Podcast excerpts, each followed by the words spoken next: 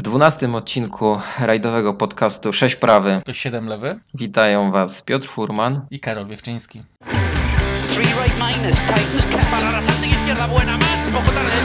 más.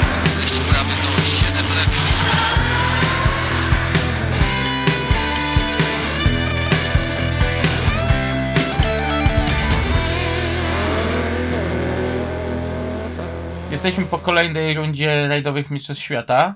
Jak skomentujesz sukces walecznego Belga na trasach Katalonii?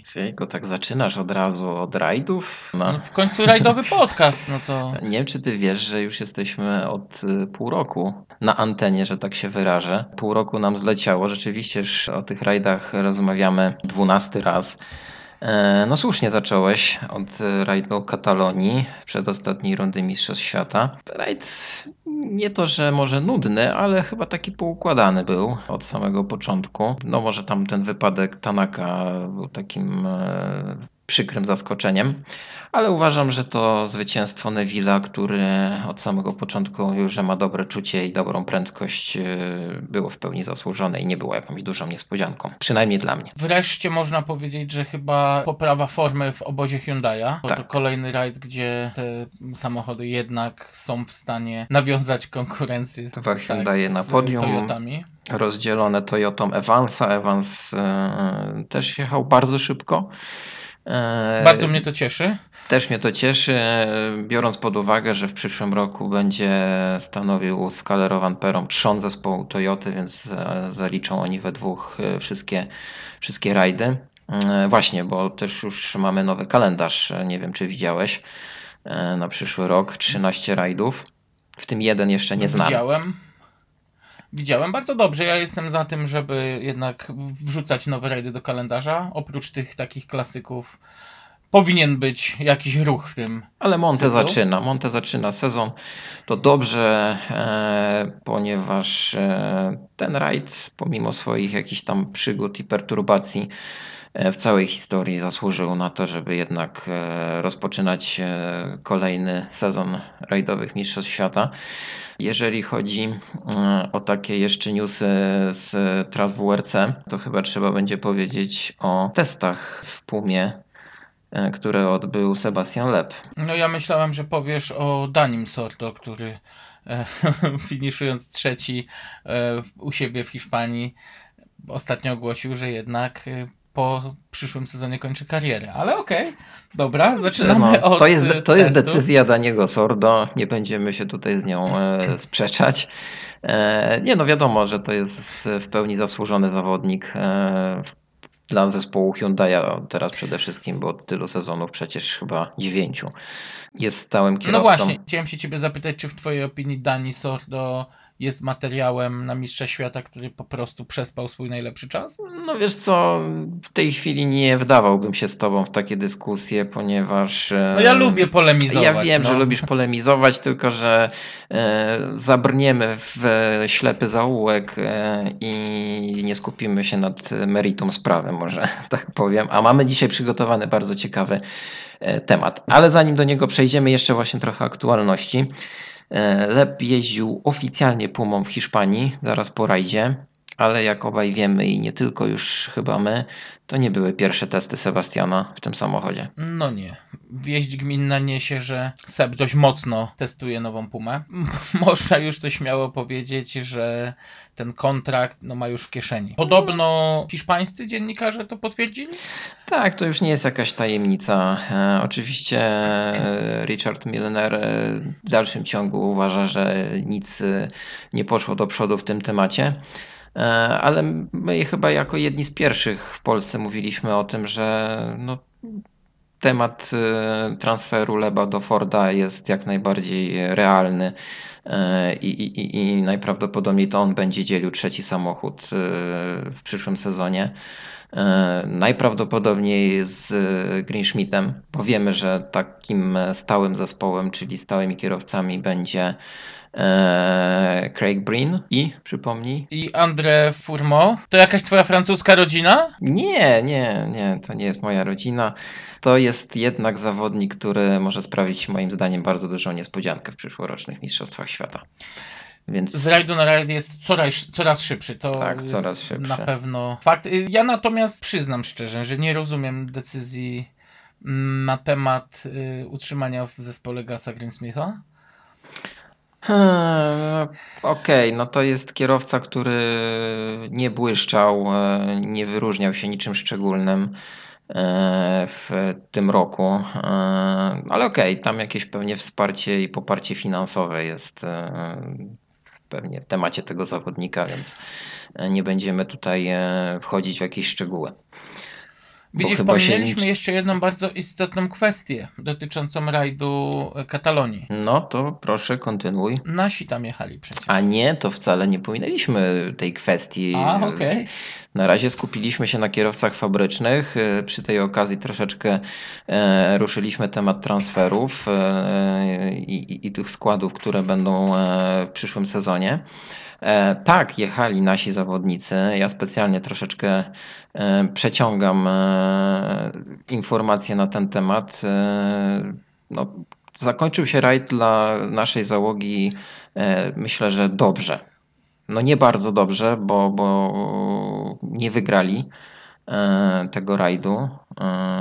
Trudnym przeciwnikiem, bardzo trudnym przeciwnikiem okazał się Emil Lindholm, syn Sebastiana Lindholma, którego znamy ze startów między innymi e, fabrycznym Peugeotem. Trzeba zauważyć, że to też jest jeden z młodych gniewnych i może kiedyś zobaczymy go troszkę wyżej w E, klasyfikacji. Mnie zaskoczyła jego forma, szczególnie na nawierzchniach asfaltowych, e, bo przypomnijmy, że tegoroczny rajd Katalonii w całości przebiegał po nawierzchniach asfaltowych. Ostatni taki w pełni asfaltowy rajd Katalonii był rozegrany w 2009 roku. No także byłem trochę zaskoczony tą, tą jego formą. E, Kajto zajął drugie miejsce. E, Pojechał rozważnie, wiedział, że nie może za dużo ryzykować. E, Miał tam troszeczkę problemów z innym hiszpańskim kierowcą, z Pepe Lopezem, który również wynajmował Skodę z Race 7. E, No, ostatecznie po awarii Lopeza załoga Kajetanowicz-Szczepaniak zajęła drugie miejsce w WRC3 i sprawa tytułu w dalszym ciągu jest otwarta, bo przypomnijmy, że w dalszym ciągu nie rozpatrzono odwołania e, Rosella, który został zdyskwalifikowany e, po rajdzie e, Akropolu i tak naprawdę to wszystko chyba się rozstrzygnie dopiero w listopadzie, więc niewykluczone, że dowiemy się kto został mistrzem, albo jeszcze nie będziemy wiedzieć kto został mistrzem e, nawet po rozegraniu Monzy. Także taka dosyć e, no, niezdrowa sytuacja, ponieważ e, wymusza to na Kajetanowiczu taką jazdę e, na 100%, bo jeżeli zostaną wrócone punkty dla Rosella, e, no to raczej tytuł przepada. A oni obaj w tej chwili No są tak. na równo w klasyfikacji, mają po 127 punktów i, i to wszystko jeszcze się może, e, wszystko się może jeszcze zdarzyć, no, mówiąc krótko. To jest takie bardzo znamienne dla FIA, natomiast na pewno dla um, Kajetanowicza będzie to trudna lekcja walki pod presją i, no i brak możliwości jakiejkolwiek, y, planow- jakiegokolwiek planowania strategii. Ale jeżeli jesteśmy, jeżeli jesteśmy przy takich zawiłościach regulaminowych, to do bardzo ciekawej sytuacji doszło w Mistrzostwach Europy, których e, Mikołaj Marczyk zajmuje w tej chwili drugie miejsce. Kiedy będziecie nas słuchać, e, będzie już po rajdzie Węgier, e, więc tutaj też się ta sytuacja w jakiś sposób może zmienić, ale tam jest bardzo zawiła sytuacja regulaminowa, ponieważ trzeci zawodnik, Efren Larena, ma w dalszym ciągu szansę na tytuł Mistrza Europy, a drugi Miko Marczyk już tych szans nie ma. Więc to jest też dosyć dziwna sytuacja. To jest kwestia tych e, wymaganych startów i li- zaliczania e, najlepszych wyników, e, no bo podobnie w WRC3 mamy sytuację tak, że zawodnicy muszą Mhm. wystartować w siedmiu rajdach, ale są liczone, jest liczone pięć najlepszych tak. wyników. Tak. E, Tutaj właśnie wracamy do Mistrzostw Świata. Johan Rossell no, ma te rajdy zaliczone w postaci rajdu Monte Carlo i Ypru o więcej niż e, Kaito, bo Kaito nie wystartował w tych rajdach, e, ale nie wystartował Rossell w Estonii, więc i tak oni się spotkają we Włoszech, i tak się spotkają we Włoszech, żeby mieć tą pełną e, liczbę startów. e, wymaganych. Mm, Także też w tych Mistrzostwach Europy podobną mamy sytuację, no, gdzie te regulaminy trochę tak jakby wypaczały sens sportowej rywalizacji, a mamy duże nadzieje, że, e, że Marczyk będzie wicemistrzem Europy w tym roku. Bo jest już mistrzem Mamy Polski. kciuki za Polaków, tak. Jest tak. już mistrzem Bo jest już Polski. mistrzem Polski, po rajdzie Koszyc sympatyczna załoga może już celebrować tytuł kolejny mistrza, tytuł. tak, drugi tytuł mistrza Polski w swojej karierze. Miko e, wygrał 5 rajdów z 7 rozegranych e, w tym roku e, w cyklu Mistrzostw Polski. Podobna sytuacja do 96 roku, kiedy to Krzysztof Hołowczyc wygrał też 5 rajdów e, z 7 w kalendarzu. E, Jak pamiętamy, w dwóch ostatnich nie wystartował, ponieważ e, nie miał samochodu, ale w zasadzie i tak nie musiał startować, ponieważ już po Radzie Kormorana miał zapewniony tytuł Mistrza Polski. E, Tam też w Mistrzostwach Polski doszło do, takiego dziwne, do takiej dziwnej sytuacji, ponieważ nie wiedzieliśmy do końca, kto będzie trzeci. Na początku ekipa Kaspra Wróbelskiego ogłosiła, że są drugimi wicemistrzami Polski, ale potem okazało się, że to jednak Tomek Kasperczyk będzie świętował trzecie miejsce w Mistrzostwach Polski. Także e, też, też tam to wszystko się ważyło już po rajdzie. To bardzo ciekawa sytuacja, kiedy o wynikach możemy mówić dopiero na drugi, trzeci dzień czasem po zakończeniu. No, No ale tak, niestety ale takie mistrzostwa- są realia. Mistrzostwa Polski właśnie przeszły do historii. E, Może przypomniemy pierwszą trójkę. Marczyk mistrzem Polski z Szymonem Gospodarczykiem. E, Drugie miejsce Wojtek Chuchała, e, Sebastian Rozwadowski i trzecie miejsce Tomek Kasperczyk, Damian Syty. Tak się ta trójka przedstawia. E, No niestety nie udało się na podium właśnie wbić Kacprowi Wróblewskiego z Jakubem Wróblem. No troszeczkę ten im nie wyszedł chyba ostatni. Kasper przyznał się, że trochę brakowało mu wyczucia, że popełnił błąd w doborze opon. No i dopiero piąte miejsce.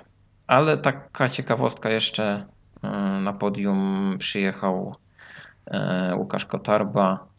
To było jego trzecie podium w historii Mistrzostw Polski, jego startów i pierwsze w samochodzie Rally 2. A to może już tyle, chyba więcej nie będę. Mamy jeszcze jakieś ploteczki? Mamy. Ja tutaj więcej chaosu dołożę do, do dzisiejszych newsów.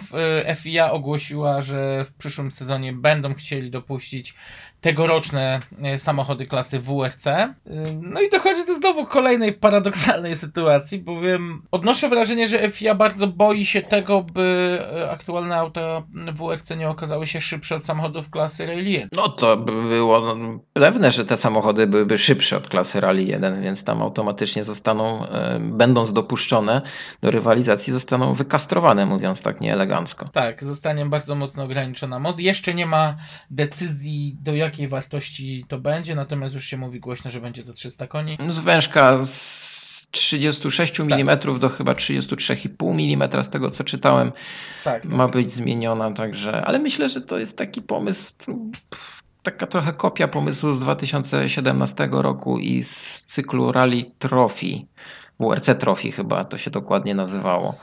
E, Pamiętasz, e, że to Mm, raczej Pamiętam, tylko, obsadę miało bardzo tylko kiepsko. pokaż mi jeden cykl, no właśnie, pokaż mi jeden cykl przy okazji Mistrzostw Świata, który e, odniósł sukces e, pod kątem popularności, nawet marketingu. Pamiętasz e, w 2000 latach puchar kierowców? Niefabrycznych, Teams Cup, tak. No, cztery sezony Teams Cup Też nie wytrzymało. cieszyło się to. Teams Cup, no wiesz, tam pomysłodawcą tego był zespół Griffon y, i, i oni tam e, próbowali wywierać jakieś naciski e, na FIA, żeby to w jakiś sposób uatrakcyjnić, no ale po czterech sezonach rzeczywiście ten program się skończył i jakoś kierowcy, którzy tam odgrywali pierwszorzędne role, no nie byli jakimiś e, e, pierwszorzędnymi kierowcami później w zespołach fabrycznych, ale to już nie o to chodzi. To był z założenia program nie dla młodych, utalentowanych e, kierowców i e, nie służył wyławianiu talentu, tylko jednak to był program dla Nie, kierowców niefabrycznych. Dla, dla Znaczy ja bardziej odnoszę wrażenie, że to był program dla y, tunerów, dla firm Tak, wynajmujących samochody. Tak, bo to, to Więc- zgłaszał zespół, tak. Nie, nie, nie kierowca był zgłaszającym, tylko to był zespół zgłaszającym, więc. No ale to właśnie historia wyraźnie tutaj e, pokazuje, że takie próby odgrzewania tych samochodów, które mają już przejść do historii, no jednak nie są zbyt udane. Byłoby miło zobaczyć w każdym razie tegoroczne auta klasy WRC jeszcze przez kilka następnych sezonów. Bo ja mimo wszystko lubię sposób, w jaki te samochody jeżdżą. Nawet z mniejszą mocą może być to ciekawe.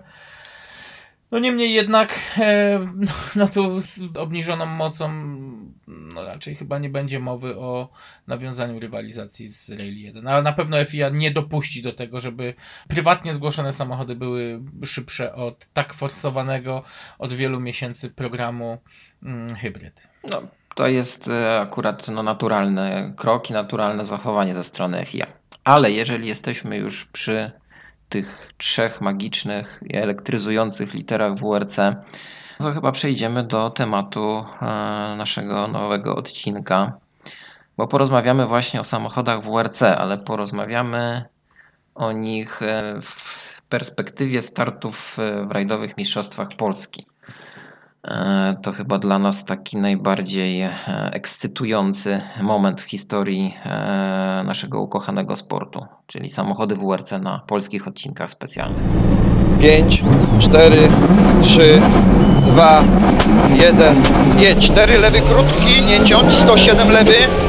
Przyglądając się pierwszej dekadzie lat y, 2000 w Polsce, trzeba przyznać, że byliśmy magnesem dla bardzo interesujących samochodów. Auta, które trafiały do nas, to były auta z niesamowitą historią, auta z y, czuba rywalizacji na poziomie Mistrzostw Świata i trzeba powiedzieć jasno, że mieliśmy naprawdę mocną ligę rajdową w tamtym okresie.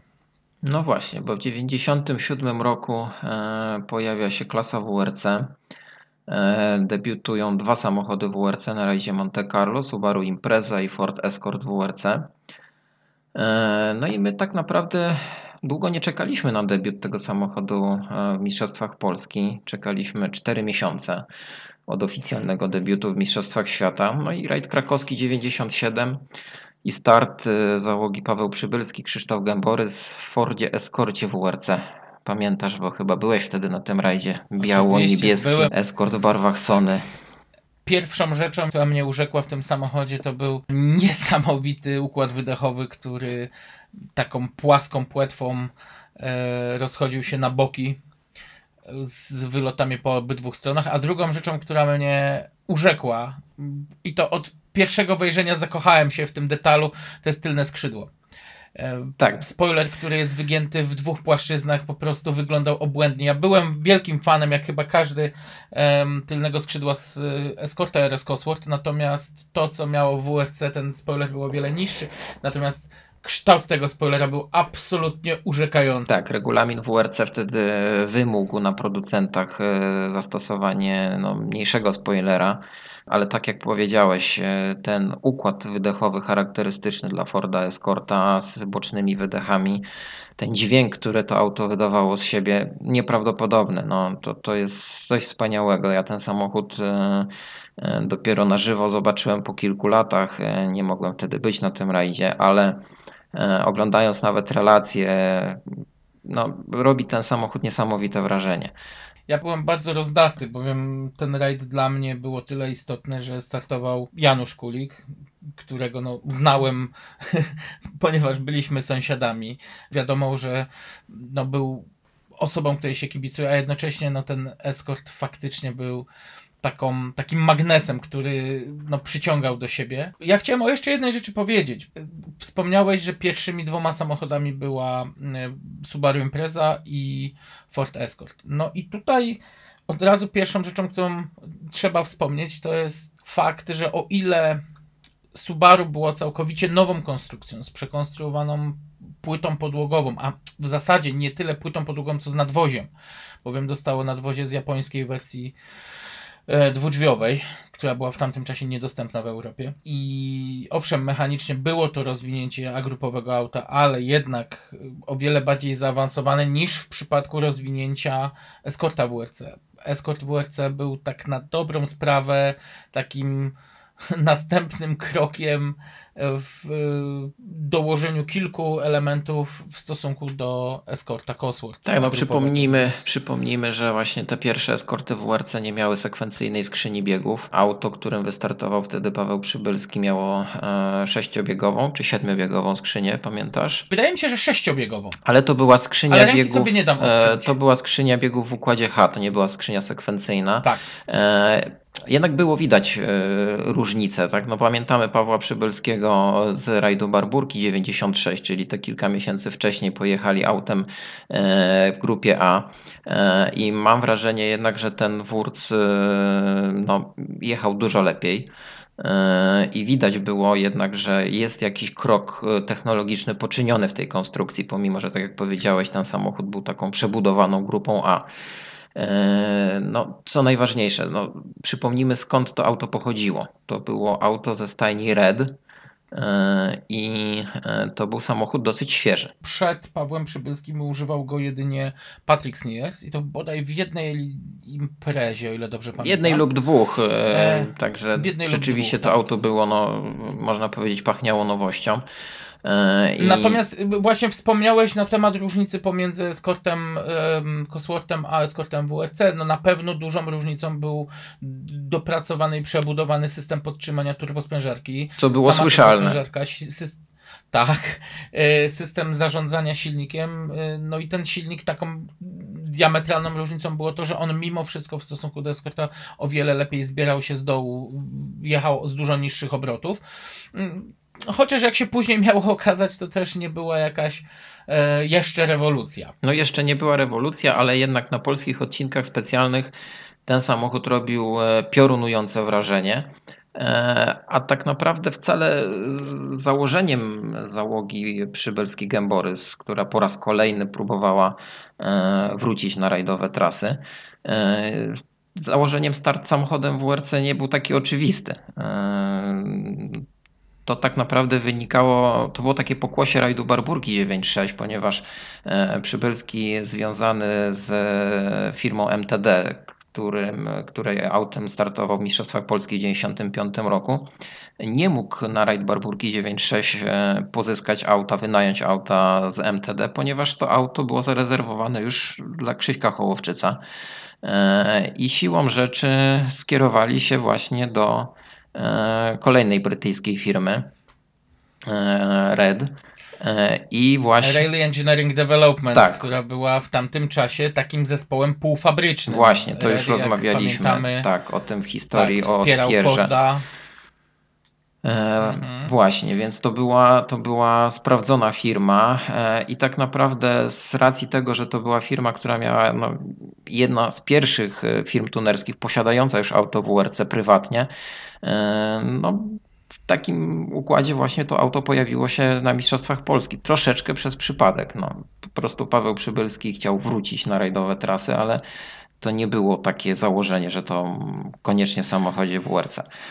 I bardzo dobrze się stało. E, Ci, którzy byli na tym rajdzie, na pewno ten samochód bardzo mocno pamiętają i była to bardzo duża atrakcja. No właśnie, to była atrakcja. Jeżeli na Monte Carlo, tak jak powiedziałeś, y, Monte Carlo w 97 roku w ostatnim tygodniu stycznia miało miejsce, a już 12 tygodni później mogliśmy oglądać ten sam, sam, ten sam samochód, samochód tej samej klasy w Polsce, no było to coś naprawdę niesamowitego. No akurat ten egzemplarz oglądaliśmy dwa razy w Polsce, ponieważ tym autem Patrick Sears wygrał rajd Polski w 97 roku. E, No niestety już Paweł Przybylski nie pojawił się e, za kierownicą tego samochodu. Było takie założenie, że jeszcze e, mają wystartować w jednym rajdzie, ale jak zwykle to wszystko się rozbiło, jakieś układy finansowe. E, Rozmawiałem z Krzysztofem Gęborysem o starcie tym samochodzie właśnie w rajdzie krakowskim. No ta rywalizacja też przeszła oczywiście do historii z Januszem Kuligiem, bo finalnie udało się ten, wygra- ten rajd wygrać e, Pawłowi Przybylskiemu o 3 sekundy, jak dobrze pamiętam, tak? Tak. E, I to do końca nie było takie oczywiste, jak mi opowiadał Krzysztof, którego serdecznie pozdrawiam. Tam było drugiego dnia trochę problemów technicznych z tym samochodem. Był problem z układem kierowniczym, e, który zaczął szwankować e, i, i, i nie chodził tak jak powinien. E, I tak w deszczu, jak Paweł powinien coraz, znaczy powiększać przewagę nad Januszem Kuligiem, zaczął tracić tą swoją przewagę. E, Dochodziło nawet do tego, że w takich miejscach e, na śliskim, tym krakowskim asfalcie, bo jednak te podkrakowskie odcinki specjalne w deszczu były wyjątkowo śliskie, e, no już trzeba było wykorzystywać nawet pobocze na to, żeby dohamować się do zakrętów. E, I, i, to auto szorując e, płytą e, gdzieś pod silnikiem po, po, po tych poboczach jeszcze się tam potrafiło złożyć w kolejny zakręt. No i zostało te 3 sekundy i udało się wygrać ten rajd. Także to była niesamowita dla nich historia. No, po powrocie Pawła, który tylko tam w Barburkach się pojawiał, no to udało się jednak wygrać rajd dobrym stylu. Ja w dalszym ciągu mam w pamięci taki obrazek tego samochodu. Pamiętam, że byłem na e, jednym z odcinków na krzyżówce z drogą z Zagórzan mm, i ten samochód, tam faktycznie coś poszło nie tak, załoga pojechała troszeczkę, troszeczkę za szeroko no, rowem. Mm, Ja byłem w szoku, że ten samochód z taką szybkością potrafił wjechać do tego rowu i z niego wyjechać. Na bardzo mokrym asfalcie. Także No, to, to, to, to potwierdza właśnie to, co opowiadał Krzysztof, że naprawdę e, walka była zacięta do samego końca. E, Serwis na szczęście tam wymienił maglownicę i udało się e, bez jakichś większych problemów e, ukończyć ten rajd, ale rzeczywiście ten jeden problem techniczny spowodował, że ta przewaga topniała w oczach. E, Niestety do drugiego startu nie doszło, tak jak już wcześniej wspomniałem, który pomimo, że był planowany, jednak no, nie doszedł do skutku. E, No i na eskorta WRC w Polsce czekaliśmy dwa lata. Ale zanim się doczekaliśmy, to jeszcze chcę wspomnieć o tym, że ten egzemplarz Pawła Przybylskiego P10 Red, no tutaj doszło do bardzo niecodziennej sytuacji, bowiem, tak jak wspomniałem wcześniej, przez Polskę przewinęły się auta bardzo znanych zawodników. Natomiast y, no, przeważnie wyglądało to tak, że za, polscy zawodnicy używali samochodu po Carlosie Sainzu, po Cancunenie, po Colinie Macre. Natomiast y, tutaj doszło do sytuacji takiej, że y, w tym samym roku, w 1997 roku, Ari Vatanen użył samochodu po Pawle Przybylskim. Tak. Bo jak pamiętasz, Ride Network Q zaliczył właśnie za kierownicą P10 RED. Dokładnie i stoczył fantastyczny pojedynek e, z Krzyśkiem Wołowczycem, e, który finalnie wtedy wypadł z trasy, ale rzeczywiście ta walka e, o chyba siódme miejsce e, no, była w na ustach wszystkich. Mi się wtedy ten rajd w 97 roku podobał bardzo w wykonaniu Hołowczyca. Zawsze uważam, że ten 97 RAC był dużo lepszym rajdem e, dla niego niż, e, pomimo, że był nieukończony, niż ten w 98 roku ukończony. No ale to jest temat zupełnie inny.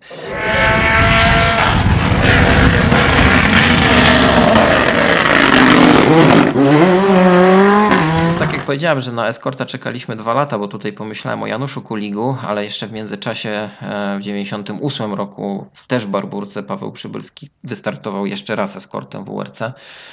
Ale tutaj nie będziemy aż tak bardzo mówić o tych startach e, w samochodów WRC w rajdach Barburki, bo tam namnożyło no właśnie, się tych tu się aut. przewinęło bardzo dużo, tak, ciekawych samochodów, Tak, więc ale skupimy się raczej tu na można byłoby cały odcinek poświęcić na te Tak. dziwactwa, które tam brały udział w rajdzie E, Barburki. Tak, bo to, to zawsze nobilitowało zawodnika, który startował nawet wcześniej, nie, nie, nie mając kontaktu z autem WRC, wsiadając na, e, podczas rajdu Barburki do Wórca, no to nobilitowało.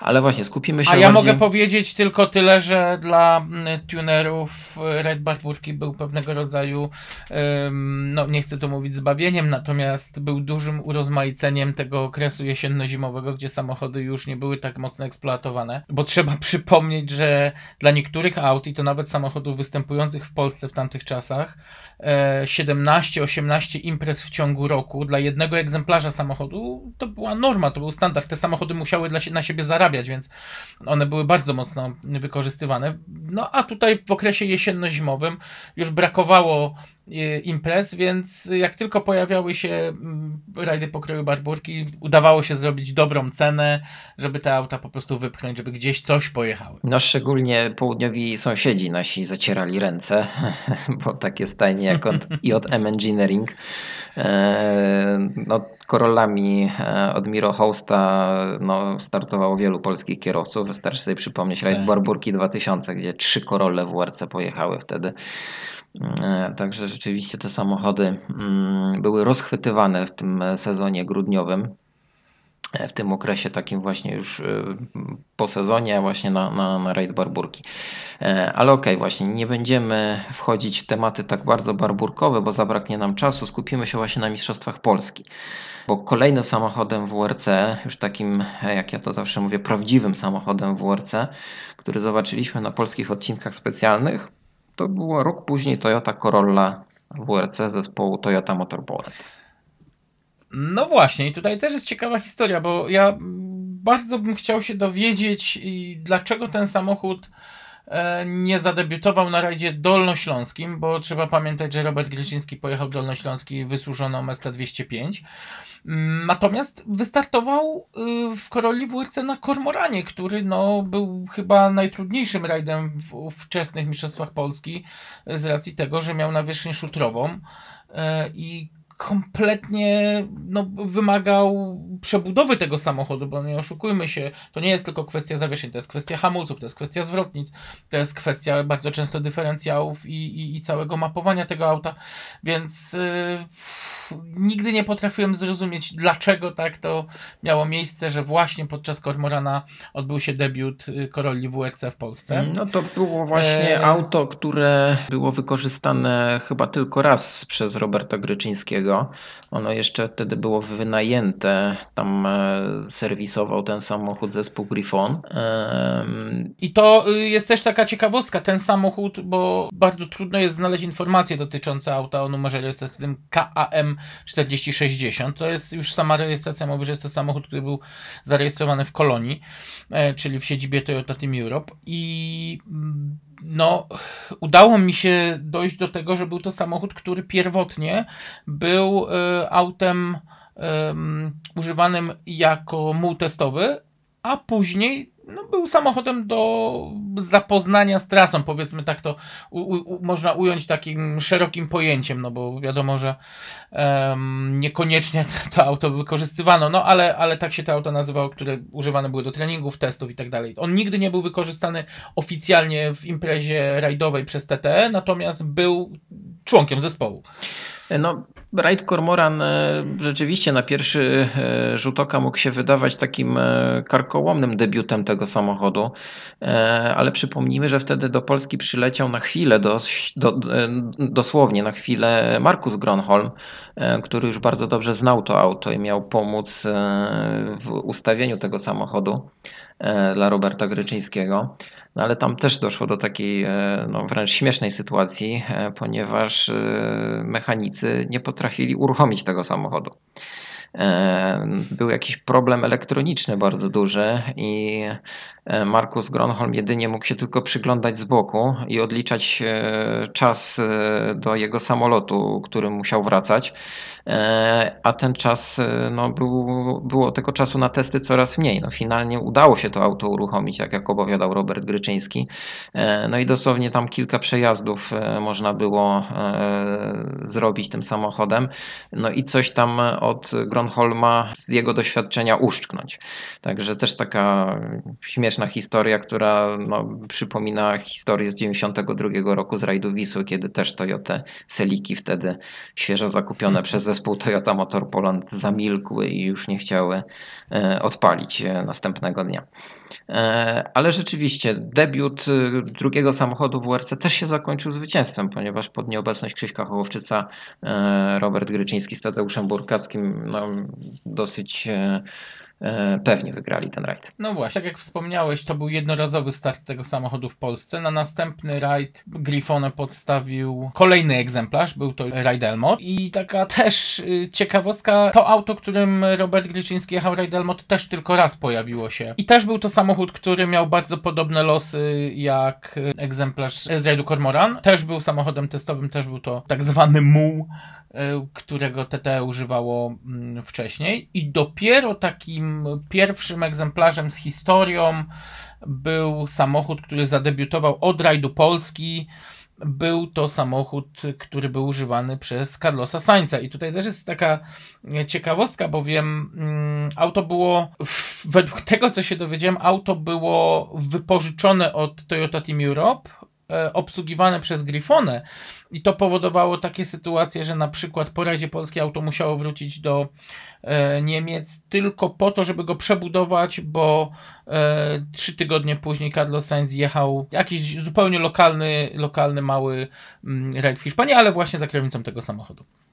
No ale sezon 98 dla Roberta Gryczyńskiego zakończył się pełnym sukcesem. E, Udało im się wtedy zdobyć tytuł Mistrza Polski e, po batalii z Januszem Kuligiem. E, No można było wtedy trochę narzekać na to, że pan Robert jeździł e, mało widowiskowo, że jeździł zachowawczo. Ja się teraz e, po tych paru latach z tym nie zgodzę, ponieważ to był bardzo e, rozsądny i e, kierowca, który mm, stopniowo zaczynał tego auta się uczyć i potrafił je wykorzystać e, na miarę tego, co akurat e, było potrzebne w Mistrzostwach Polski. Także e, pojechał bardzo mądrze, ukończył wszystkie rajdy, wszystkie rajdy na podium. Jedno zwycięstwo na tym rajdzie Cormoran, potem e, miejsca trzecie i, i drugie do samego końca sezonu. E, Udało im się zdobyć ten tytuł Mistrza Polski, e, czego nie udało się powtórzyć rok później, ale właśnie w 1999 roku trochę tych samochodów w Polsce już przybyło. Mówię o samochodach WRC. Tak, a jeszcze mówiąc o Robercie Gryczyńskim, ja muszę tu powiedzieć, że to jest bardzo niedoceniony kierowca, a jest to jeden z ładniej jeżdżących kierowców. Odnoszę wrażenie, że chyba jeden z mniej dzwoniących zawodników w Polsce. No, to jest kierowca, który- Poza kilkoma. Tak, ja uważałem zawsze go za jednego z takich e, kierowców jeżdżących, e, mówiąc przysłowiowo, z głową. E, I, i to było widoczne, że nie trzeba było nic e, po, po, poza to, co akurat e, taktyka nakazywała w danym momencie. I, i, I to był idealny kierowca właśnie do takiego zespołu jak Toyota Motor Poland, która e, no, potrzebowała takiego sukcesu no, na skalę Mistrzostw Polski oczywiście I, i, to było trafiony chyba wybór w dziesiątkę wtedy. A to już był trzeci sezon, przypomnijmy, dla Roberta Gryczyńskiego w Toyota Motor Poland. Mówiąc o y, polskim epizodzie i samochodach WRC, ja muszę na chwilkę wrócić do 98 roku, do rajdu Polski. Tam mieliśmy całą plejadę tych samochodów. To już był taki okres schyłkowy aut agrupowych, ale pamiętam, że podczas tego rajdu pojawiło się kilka y, samochodów, mocnych samochodów y, agrupowych. Pojawił się Enrico Bertone w y, Toyocie Celice z JM Engineering. Pojawił się Siergiej Bałdykow w y, dość mocnej Subaru Imprezie S8.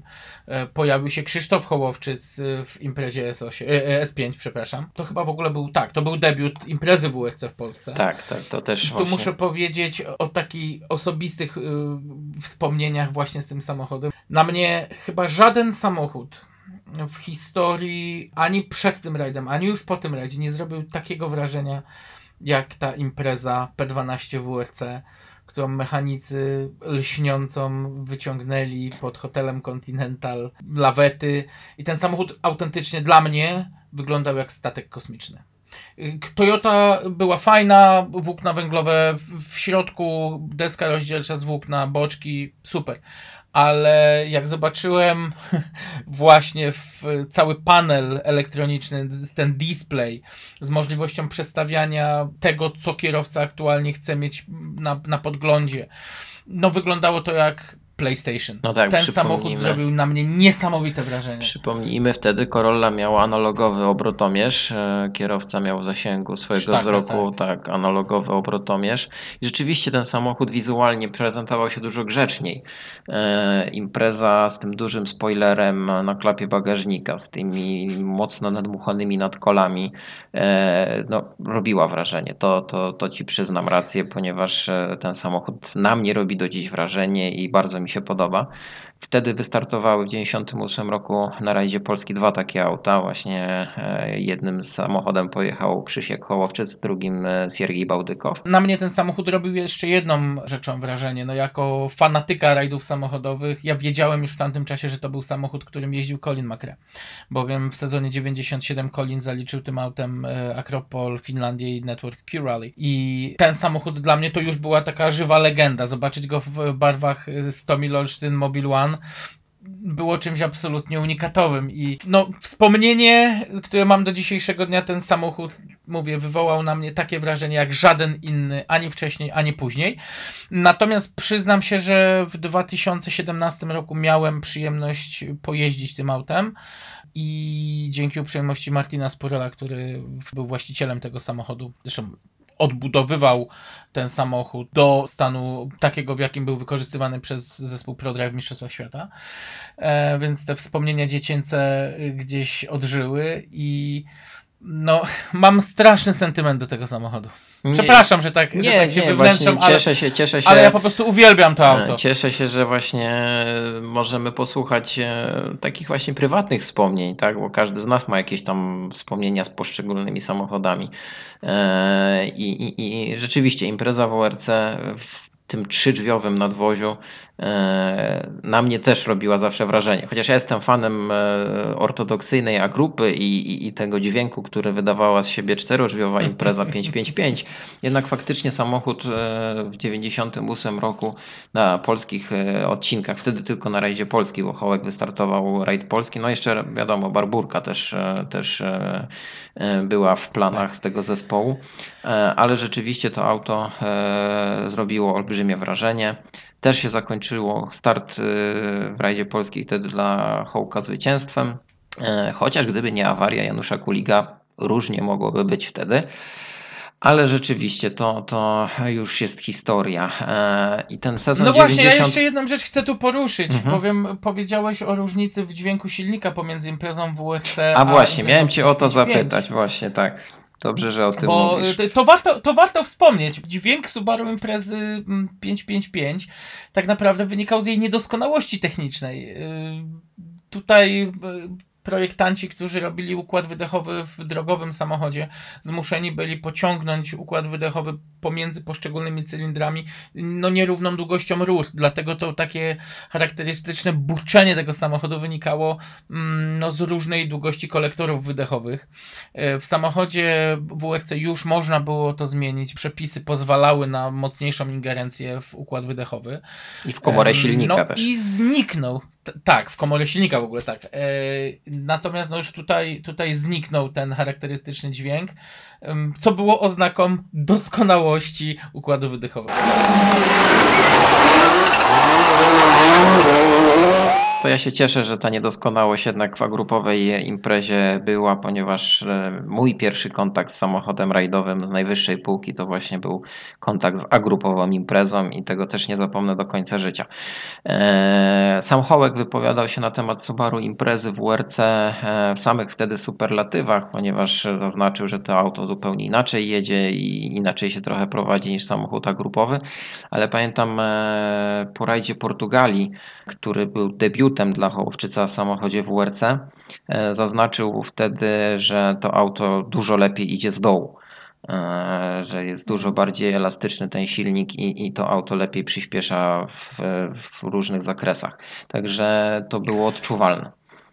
Ta zmiana. To jest to, co ja właśnie mówię, że y, główną różnicą pomiędzy autami WRC a autami agrupowymi jest właśnie to, że te samochody po prostu zwyczajnie e, o wiele lepiej radzą sobie z niższymi obrotami, o wiele lepiej wstają gdzieś po jakichś nawrotach i o wiele większy moment obrotowy generują właśnie z, z dolnych zakresów mm, obrotów. Ten rajd dla mnie był jeszcze y, bardzo istotny, z, mówię o, te, o rajdzie Polski 98, był dla mnie bardzo istotny z jednego powodu, że można było namacalnie zobaczyć tą różnicę właśnie w szybkości samochodów WRC w stosunku nawet do mocno y, przygotowanej agrupy, czego najlepszym przykładem był no, nie najwolniejszy Tony Gardemeister w agrupowej Lancia Delcie Integrale przygotowanej przez Astrę mm, i choćby nawet właśnie y, Roberta Gryczyńskiego czy Krzysztofa Hołowczyca w samochodach WRC. Ale Ja wiesz, rozumiem, że tutaj dla Polaków plusem było to, że znali swoje trasy, no natomiast Gardemeister też nie zasypywał gruszek w popiele. Tak? Ale wiesz przecież, że Gardemeister, e, to, Toni Gardemeister był e, uskrzydlony tym szaleństwem swoim, tym tą młodzieńczą werwą i, i brawurą e, i chyba to powodowało, że ta Lancia tak naprawdę tak szybko jechała. Przecież też samochód był wtedy no, niemalże przedpotopowy. Ale rzeczywiście te samochody WRC wtedy zajęły pierwsze trzy miejsca e, na rajdzie Polski. E, No to był taki znak, tak, że tutaj już te samochody będą takim no, najważniejszą i najlepszą bronią. E, Co najlepiej właśnie widać już w sezonie 99, ponieważ e, tych samochodów w Polsce już jest coraz więcej. A sezon 99, prywatnie dla mnie, to jest jeden z najciekawszych sezonów e, tego okresu tytoniowego, nawet, bo to wtedy można powiedzieć, że ten okres tytoniowy się zaczyna. Tak, początek batalii. tak, ale właśnie już tutaj mamy cztery profesjonalne, w pełni profesjonalne samochody WRC, ponieważ e, oprócz Roberta Gryczyńskiego i Krzyśka Hołowczyca, który wraca na rajdowe trasy do Polski, e, w auta WRC wsiada Leszek Kuzaj i Janusz Kulik. I to dla Janusza Kuliga szczególnie chyba była największa zmiana. No o ile trudno odmówić Toyota Motor Poland e, profesjonalizmu, to jednak nie robili dookoła siebie całej tej otoczki, którą robił zespół Malboro. I ja pamiętam na rajdzie bodaj warszawskim, e, jak byłem mocno zaskoczony, jak e, zespół Marlboro przywiózł ze sobą nie tylko Forda Escorta WRC, ale również showcar, który był pokazywany No tak, marketingowe podejście. hostesy. Tak, marketingowe podejście zespołu Marlboro, o tym już mówiliśmy w audycji, w odcinku poświęconym tytoniowym sponsorom właśnie w rajdach samochodowych, o tym, że to był zespół no już z najwyższej półki i, i, i no, tam nie można było sobie pozwolić na pewne niedociągnięcia marketingowe, tam wszystko musiało być Znaczy, na najwyższym tym- poziomie.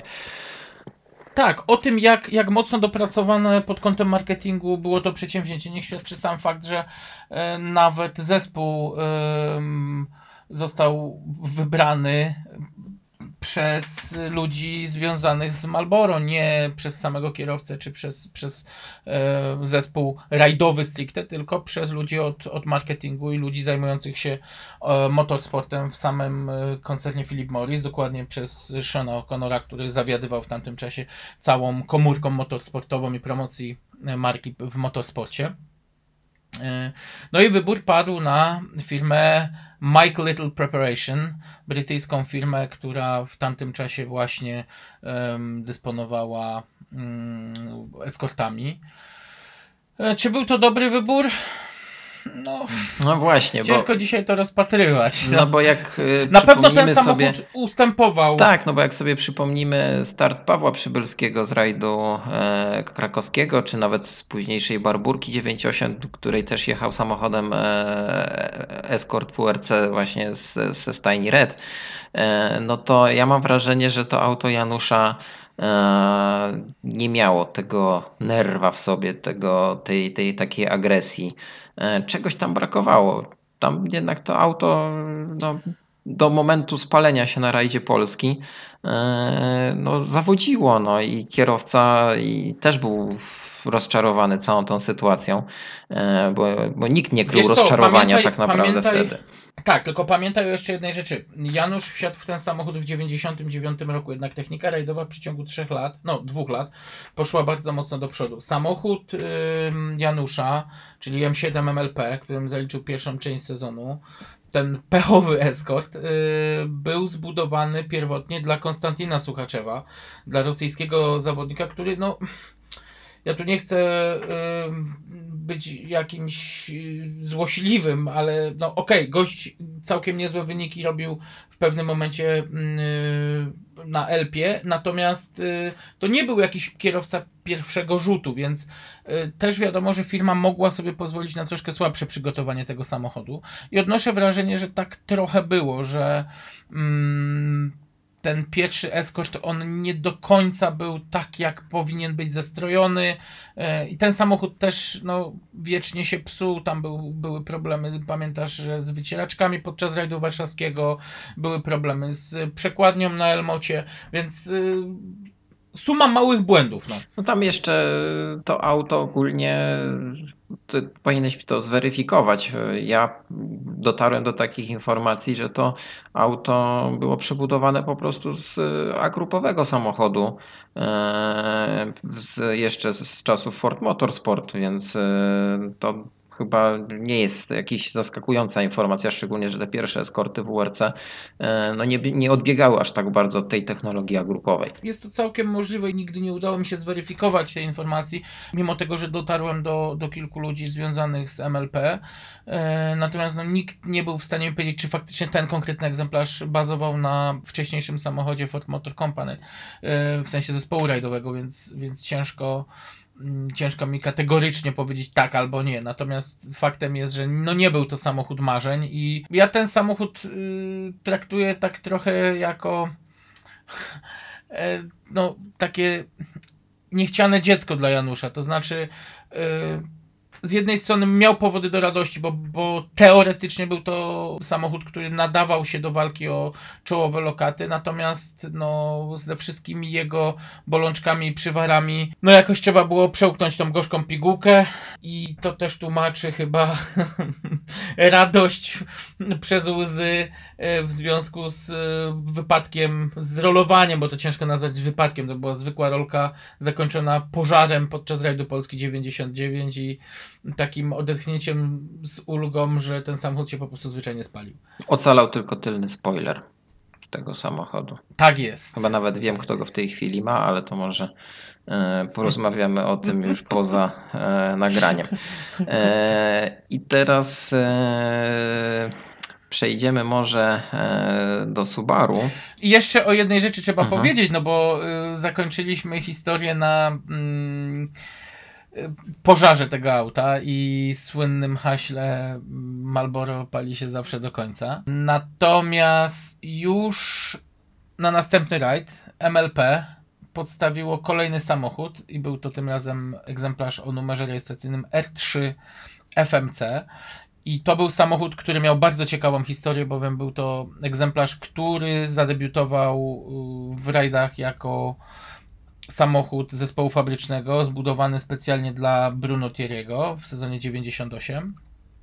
W 99 roku jeździł tym autem nikt inny jak Marco Martin. Natomiast od rajdu Cormoran samochód trafił do Polski i służył dzielnie do pamiętnego rajdu Network Cure w 99 roku, kiedy to pamiętasz słynne zdjęcie pod tytułem Dwa Fordy, jeden zakręt.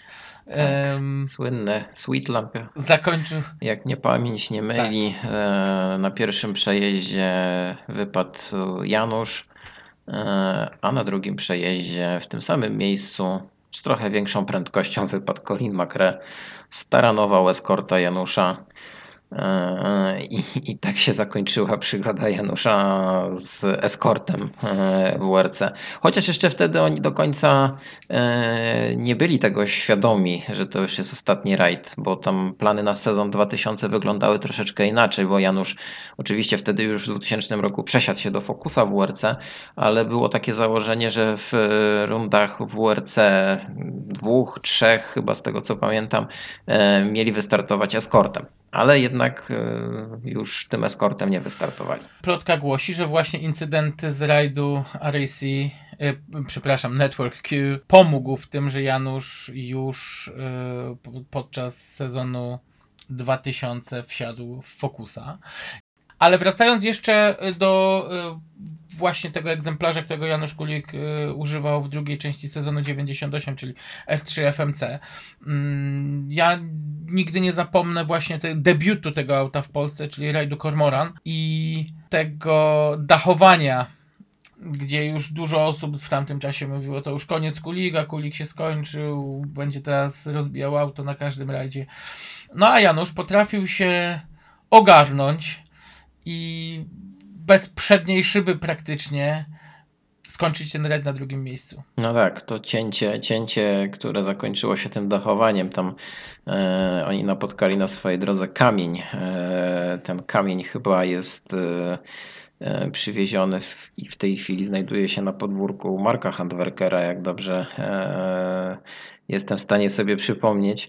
E, I rzeczywiście no, mm, dwa takie dachowania pod rząd no, no nie wróżyły niczego dobrego e, na resztę sezonu. E, No, szczęśliwie Janusz ukończył e, na drugim miejscu rajd Cormoran. E, Potem osłodził, A potem już było lepiej, tak, tak? potem osłodził sobie te, te niepowodzenia w Fordzie zwycięstwem w Selice na rajdzie Barum, ale reszta sezonu e, też no, nie była taka e, mlekiem i miodem płynąca, ponieważ to auto w dalszym ciągu jakieś miało problemy. Pamiętamy na rajdzie Wisły te ukręcające się półosie. E, Okej, ale Wisły skończyli na drugim miejscu, po czym Karkonoski był chyba zwyciężony właśnie przez Janusza. Tak, tak. No, zakończyło się wszystko no, na tyle szczęśliwie, że zdobyli tytuł wicemistrzów Polski. W ogóle ten sezon był bardzo, bardzo e, nieprzewidywalny wtedy, bo przecież e, duże szanse na tytuł miał Robert Gryczyński, który e, no, po pewnych takich dziwnych sytuacjach w trakcie sezonu e, musiał się zadowolić chyba trzecim miejscem. E, No i nie zapominajmy tutaj też o kolejnym graczu, który doszedł w trakcie sezonu, ponieważ e, w kolejne auto WRC e, wsiadł moim zdaniem kierowca, który najbardziej pasował, jeżeli chodzi o styl jazdy do takiego samochodu, czyli Leszek Kuzaj. E, I Leszek Kuzaj z naprawdę e, dużym budżetem em, wsiadł wtedy w imprezę z garażu Future World, e, czyli belgijska stajnia Gerarda Manie. E, No i przypomnij sobie sam, co tam wtedy się działo na tych odcinkach specjalnych. No przecież e, Leszek... e, Ja wiesz co, właśnie, właśnie uświadomiłeś mi, że miałem być y, szczęście w wielu fajnych rajdowych miejscach i o właściwym y, czasie, bowiem ja wtedy byłem na Błoniach w miejscu, w którym oni mm, urwali te dwa koła z lewej strony. No to przecież są... No, no. No, nie, wiesz, to co opowiadasz w tej chwili, to, to też są historie, no, które aż, aż ciężko zakończyć w jednym zdaniu, tak? No bo Leszek robił niesamowite rzeczy tym samochodem. On wsiadł y, dopiero od drugiej rundy, od rajdu warszawskiego w to auto e, i od samego początku jechał tak praktycznie wszystko. Ja znam troszeczkę historię związaną z tymi pierwszymi takimi e, jazdami tym samochodem. Leszek oczywiście miał okazję w Belgii się przejechać tym samochodem pierwszy raz. Opowiadał mi taką historię, że mm, nie wiedzieli za bardzo jak ustawić ten samochód, jeżeli chodzi o dyferencjały i e, Potem okazało się, e, dowiedział się od Belgów, że tym samochodem e, w 98 roku w takim e, wyścigu e, w Madrycie e, na torze, tak, tym samochodem jechał Colin McRae. Tak, można to znaleźć w internecie i- gdzieś, tak. Tak, tak, który wygrał finałowo z Carlosem Sainzem e, w, Toyota, w Toyocie Corolli Mhm. ten wyścig, ale właśnie to auto, którym dysponował do rajdu Wisły Leszek Kuzaj, to właśnie był ten samochód, którym Colin McRae wystartował w tych pokazowych zawodach, wygrał je i praktycznie Leszek bez większych zmian na tych samych ustawieniach podróżował w trakcie sezonu 9-9. E, Jak widać, bardzo mu to wszystko tam e, leżało w tym samochodzie i jechał jak z nut. No, wybacz, ale w sezonie 99 nikt nie był tak widowiskowym kierowcą właśnie jak Kuzaj za, za sterami tej imprezy. No, Nie, nie, ja no, byłem Oczywiście. urzeczony tym, co on tam wtedy wyczyniał.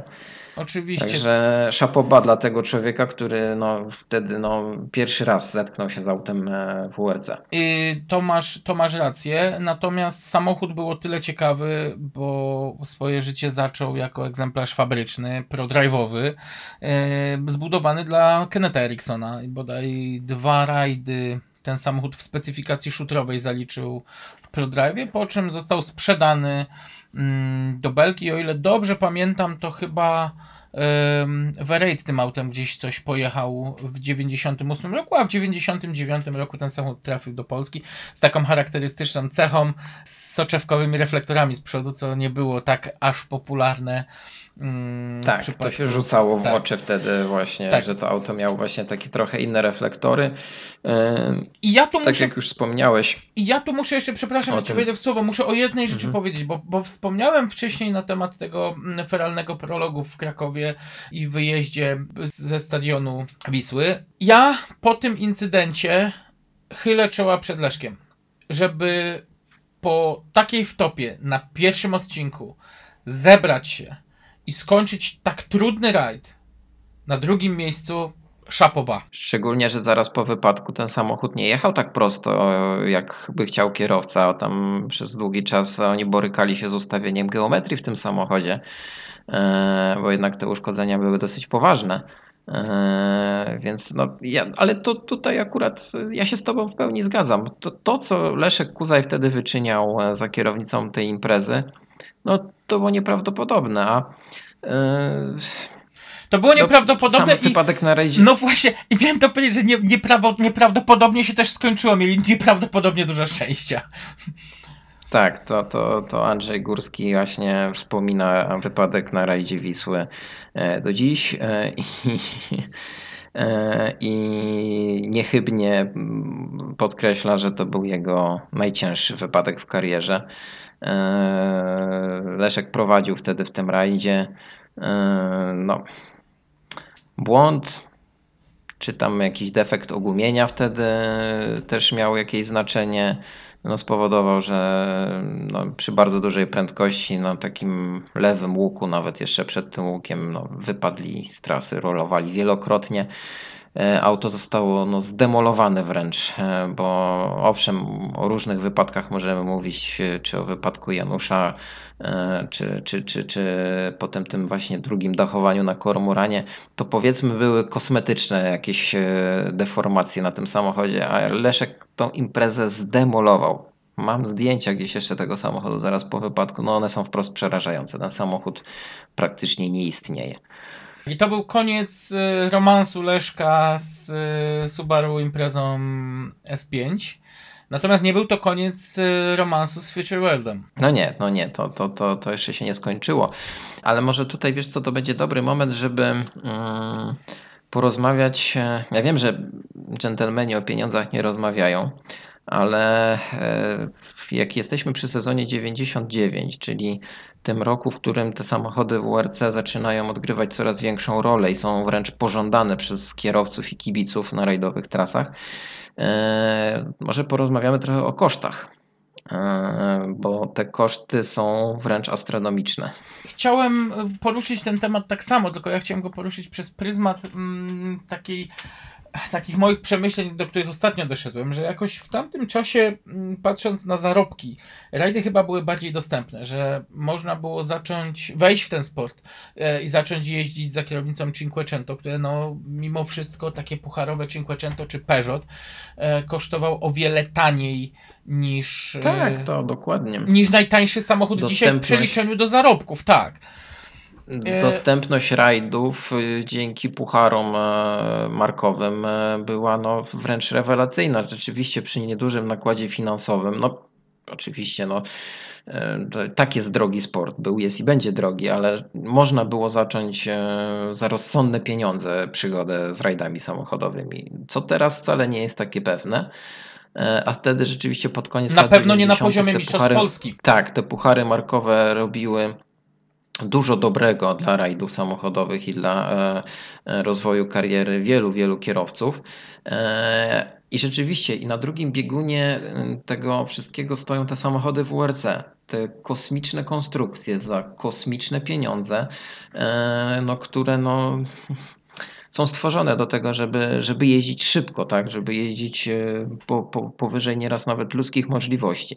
Także te pieniądze, które były przeznaczane na starty, są naprawdę astronomiczne to był zawsze sport dla bogatych, natomiast faktycznie auta WRC wprowadziły to na o wiele wyższy poziom, bowiem w 98 roku padła granica 5 milionów funtów y, wydanych przez y, Ford Motor Company na rozwój mm, Focusa WRC. Nigdy wcześniej nie wydano tak dużych pieniędzy na rozwój samochodu będącego, no, oscylującego w dalszym ciągu w grupie A, no bo rozgraniczmy grupę B, bo tam nikt o pieniądzach nie mówił, tam już, tam już pieniądze szły w dziesiątki milionów, natomiast rozwój Focusa WRC kosztował 5 milionów funtów, więc automatycznie musiało to kosztować e, krocie mm, w przypadku wypożyczenia takiego samochodu. No tak, no przypomnijmy też, że konstrukcja e, pod tytułem Focus WRC dla mnie i nie tylko chyba dla mnie jest e, taką drugą najbardziej rewolucyjną po Toyocie Corolli WRC e, konstrukcją, jeżeli chodzi o klasę WRC. Ten samochód no, dość szybko wbrew pozorom pojawił się też na polskich e, odcinkach specjalnych e, w 2000 roku. Na rajdzie zimowym zadebiutował e, w tym samochodzie Janusz Kulik i był drugim prywatnym kierowcą po Mohamedzie Bin który to mm, tym autem mógł dysponować. Znajdujemy się w Caralize w garażu MLP, firmy, która w ubiegłym roku obsługiwała nas w rajdowych samochodowych mistrzostwach Polski. Za mną najnowsze nasze dziecko, a więc Ford Focus WRC. Auto, które w tym roku zostało przygotowane przez firmę M-Sport i dzięki Marlboro Ford i Mobil będę mógł tym samochodem startować w pełnym programie Mistrzostw Polski. Już niebawem oczywiście e, prezentacja i pierwszy rajd e, w Polanicy podczas rajdu zimowego. E, no cóż, jestem bardzo zadowolony z pierwszych jazd tym samochodem. Wczoraj i dzisiaj jeździliśmy tym autem, zrobiłem około 50-80 km. Mm, takich w zasadzie jak na odcinkach specjalnych, w związku z czym miałem możliwość przetestowania ten samochód auto jest zdecydowanie lepszy od tego, którym, poprzednio którym dysponowałem poprzednio. To jest bardzo zwrotne, bardzo zwinne, mocniejsze, nowsze technologicznie. Mm, no, oprócz tego, że wygląda bardzo ładnie, auto jest przygotowane praktycznie w takiej samej specyfikacji, w jakiej przygotowane są samochody startujące w Mistrzostwach Świata, więc e, samochód Colina i samochód Carlosa Sainza. W Polsce obsługę na rajdach zapewnia nam firma MLP. E, natomiast po zawodach auto będzie przeglądane przez M-Sport, a więc firmę, która to auto zbudowało i która, która obsługuje na co dzień e, samochody startujące, pokusy startujące w Mistrzostwach Świata. W samochodzie tym zastosowano bardzo wiele nowinek technicznych, między innymi e, wiele podzespołów czy wiele, wiele materiałów wykonanych jest z tytanu, materiału bardzo lekkiego, bardzo wytrzymałego. Samochód wyposażony jest oczywiście w sekwencyjną sześciobiegową skrzynię. Cechą charakterystyczną tego samochodu to nowe rozwiązania w zawieszeniach. Auto bardzo dobrze trzyma się drogi. E, powoduje to to, że samochód robi się bardzo zwinny. No, oczywiście silnik e, nowej generacji, przygotowany przez firmę Montium. Auto jest bardzo szybko przyspiesza, zupełnie inna charakterystyka. Można go porównać w zasadzie E, schemat pracy tego silnika, czy, czy sposób pracy do silników atmosferycznych. E, także auto bardzo szybko, bardzo żwawo reaguje na gaz. Samochód daje nam pełną gamę różnych nastawów, w związku z czym czeka nas e, mozolna praca i, i, i tutaj dużo godzin musimy poświęcić wraz z inżynierami z Sport i przy pomocy firmy MLP na to, by ten samochód móc wykorzystać optymalnie. No, takie podstawowe różnice. Auto jest zdecydowanie bardziej zwrotne od, od Escorta dużą różnicę stanowi e, rozstaw osi tego samochodu. Auto jest bardzo agresywne, bardzo e, szybko reaguje na kierownicę, przy tym posłuszne. E, wydaje się, że pierwszy po przejechaniu dosłownie kilkuset metrów czy, czy kilometra tym samochodem mogłem sobie zdecydowanie na więcej pozwolić niż rok temu wsiadając po raz pierwszy do Forda Escorta. Będę musiał bardzo wiele czasu poświęcić na to, aby tym samochodem nauczyć się jeździć dobrze, tak aby móc wykorzystać wszystkie jego możliwości.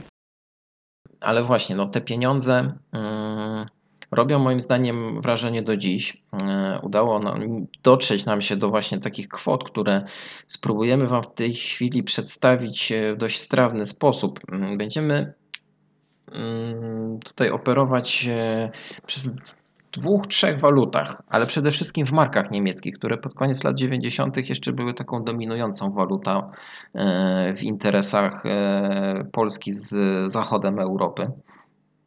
E, Więc no jak myślisz, jaki koszt był startu takim samochodem w jednej rundzie Mistrzostw Polski? Znaczy, ja mogę Powiedzmy powiedzieć- w przeliczeniu za kilometr OS-owy. Ja mogę powiedzieć, że mm, y, znam mniej więcej stawki, jakie y, obowiązywały w jednym z zespołów z Wielkiej Brytanii zajmujących się samochodem y, spod znaku Playad.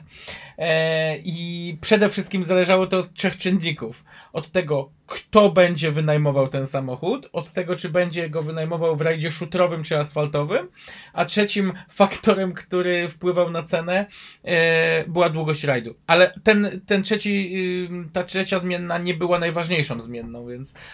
mm, No nie, tak, to, to, to faktycznie rzeczywiście, ale, ale tak jak mówisz, tutaj e, tych czynników na ostateczny koszt było dużo, ale e, no powiedzmy tak, że czołowe polskie zespoły już w 1999 roku, żeby sobie pozwolić na pełen program samochodu WRC, e, musiały dysponować kwotami no, grubo powyżej miliona marek.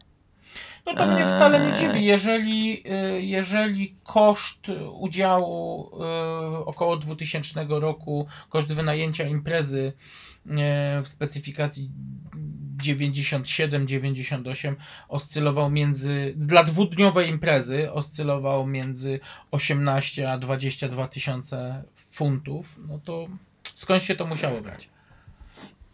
Średnio za kilometr OS-owy e, ciężko w tej chwili taką średnią wyliczyć, bo to też, tak jak e, już mówiliśmy, te, te czynniki e, były dosyć liczne, które na to wpływały, ale to było powiedzmy około 300 marek za kilometr OS-owy. E, Oczywiście to też było w różnych e, takich e, konfiguracjach, najczęściej bez paliwa. Paliwo stało po, po stronie zawodnika. Wiadomo, że dobrze by było jeszcze tym samochodem trochę pojeździć, więc jakieś testy. Więc ta kwota w perspektywie całego sezonu naprawdę robiła się no, wręcz astronomiczna. Jeżeli chodzi o wartości samochodów, takie rynkowe, no, można powiedzieć, e, w zakupie, no one oscylowały również w granicach miliona marek. E, Taka Toyota Corolla w specyfikacji e, z jednym aktywnym dyferencjałem bez joysticka do zmiany biegów e, miała wartość około 900 tysięcy marek. E, Samochody już w lepszych specyfikacjach, e, nowsze konstrukcyjnie, tak jak na przykład Focus, to już był e, wydatek rzędu 1,5 miliona marek wzwyż. No i to się zgadza, czym- bo, bo ym, impreza w specyfikacji 98 y, kosztowała, dzisiaj można tak szacować, że w tamtym czasie e, kosztowała około 850-900 tysięcy funtów szterlingów, więc w przeliczeniu Tak. mówimy o podobnych kwotach. A przypomnę jeszcze kurs e, takich podstawowych walut e, w roku 2001. E, wtedy marka niemiecka kosztowała e, złoty 80, e, a euro, które już wtedy wchodziło, e, można było kupić za 3 zł 40 groszy. Także to były takie przeliczniki, które może teraz ciężko przełożyć na e, dzisiejsze czasy i realia i, i poziom zarobków e, w Polsce, e, ale tak dla przykładu może dosłownie podam, że przeciętny koszt, średni koszt startu samochodem Rally 2, czyli rajdówkami, popularnymi rajdówkami R5, e, teraz to jest około 160 euro za kilometr OS-owy. E, To jest taki koszt, który no, pozwala na start powiedzmy z Kodą Fabią e, Rally 2 Evo e, w dosyć dobrej specyfikacji.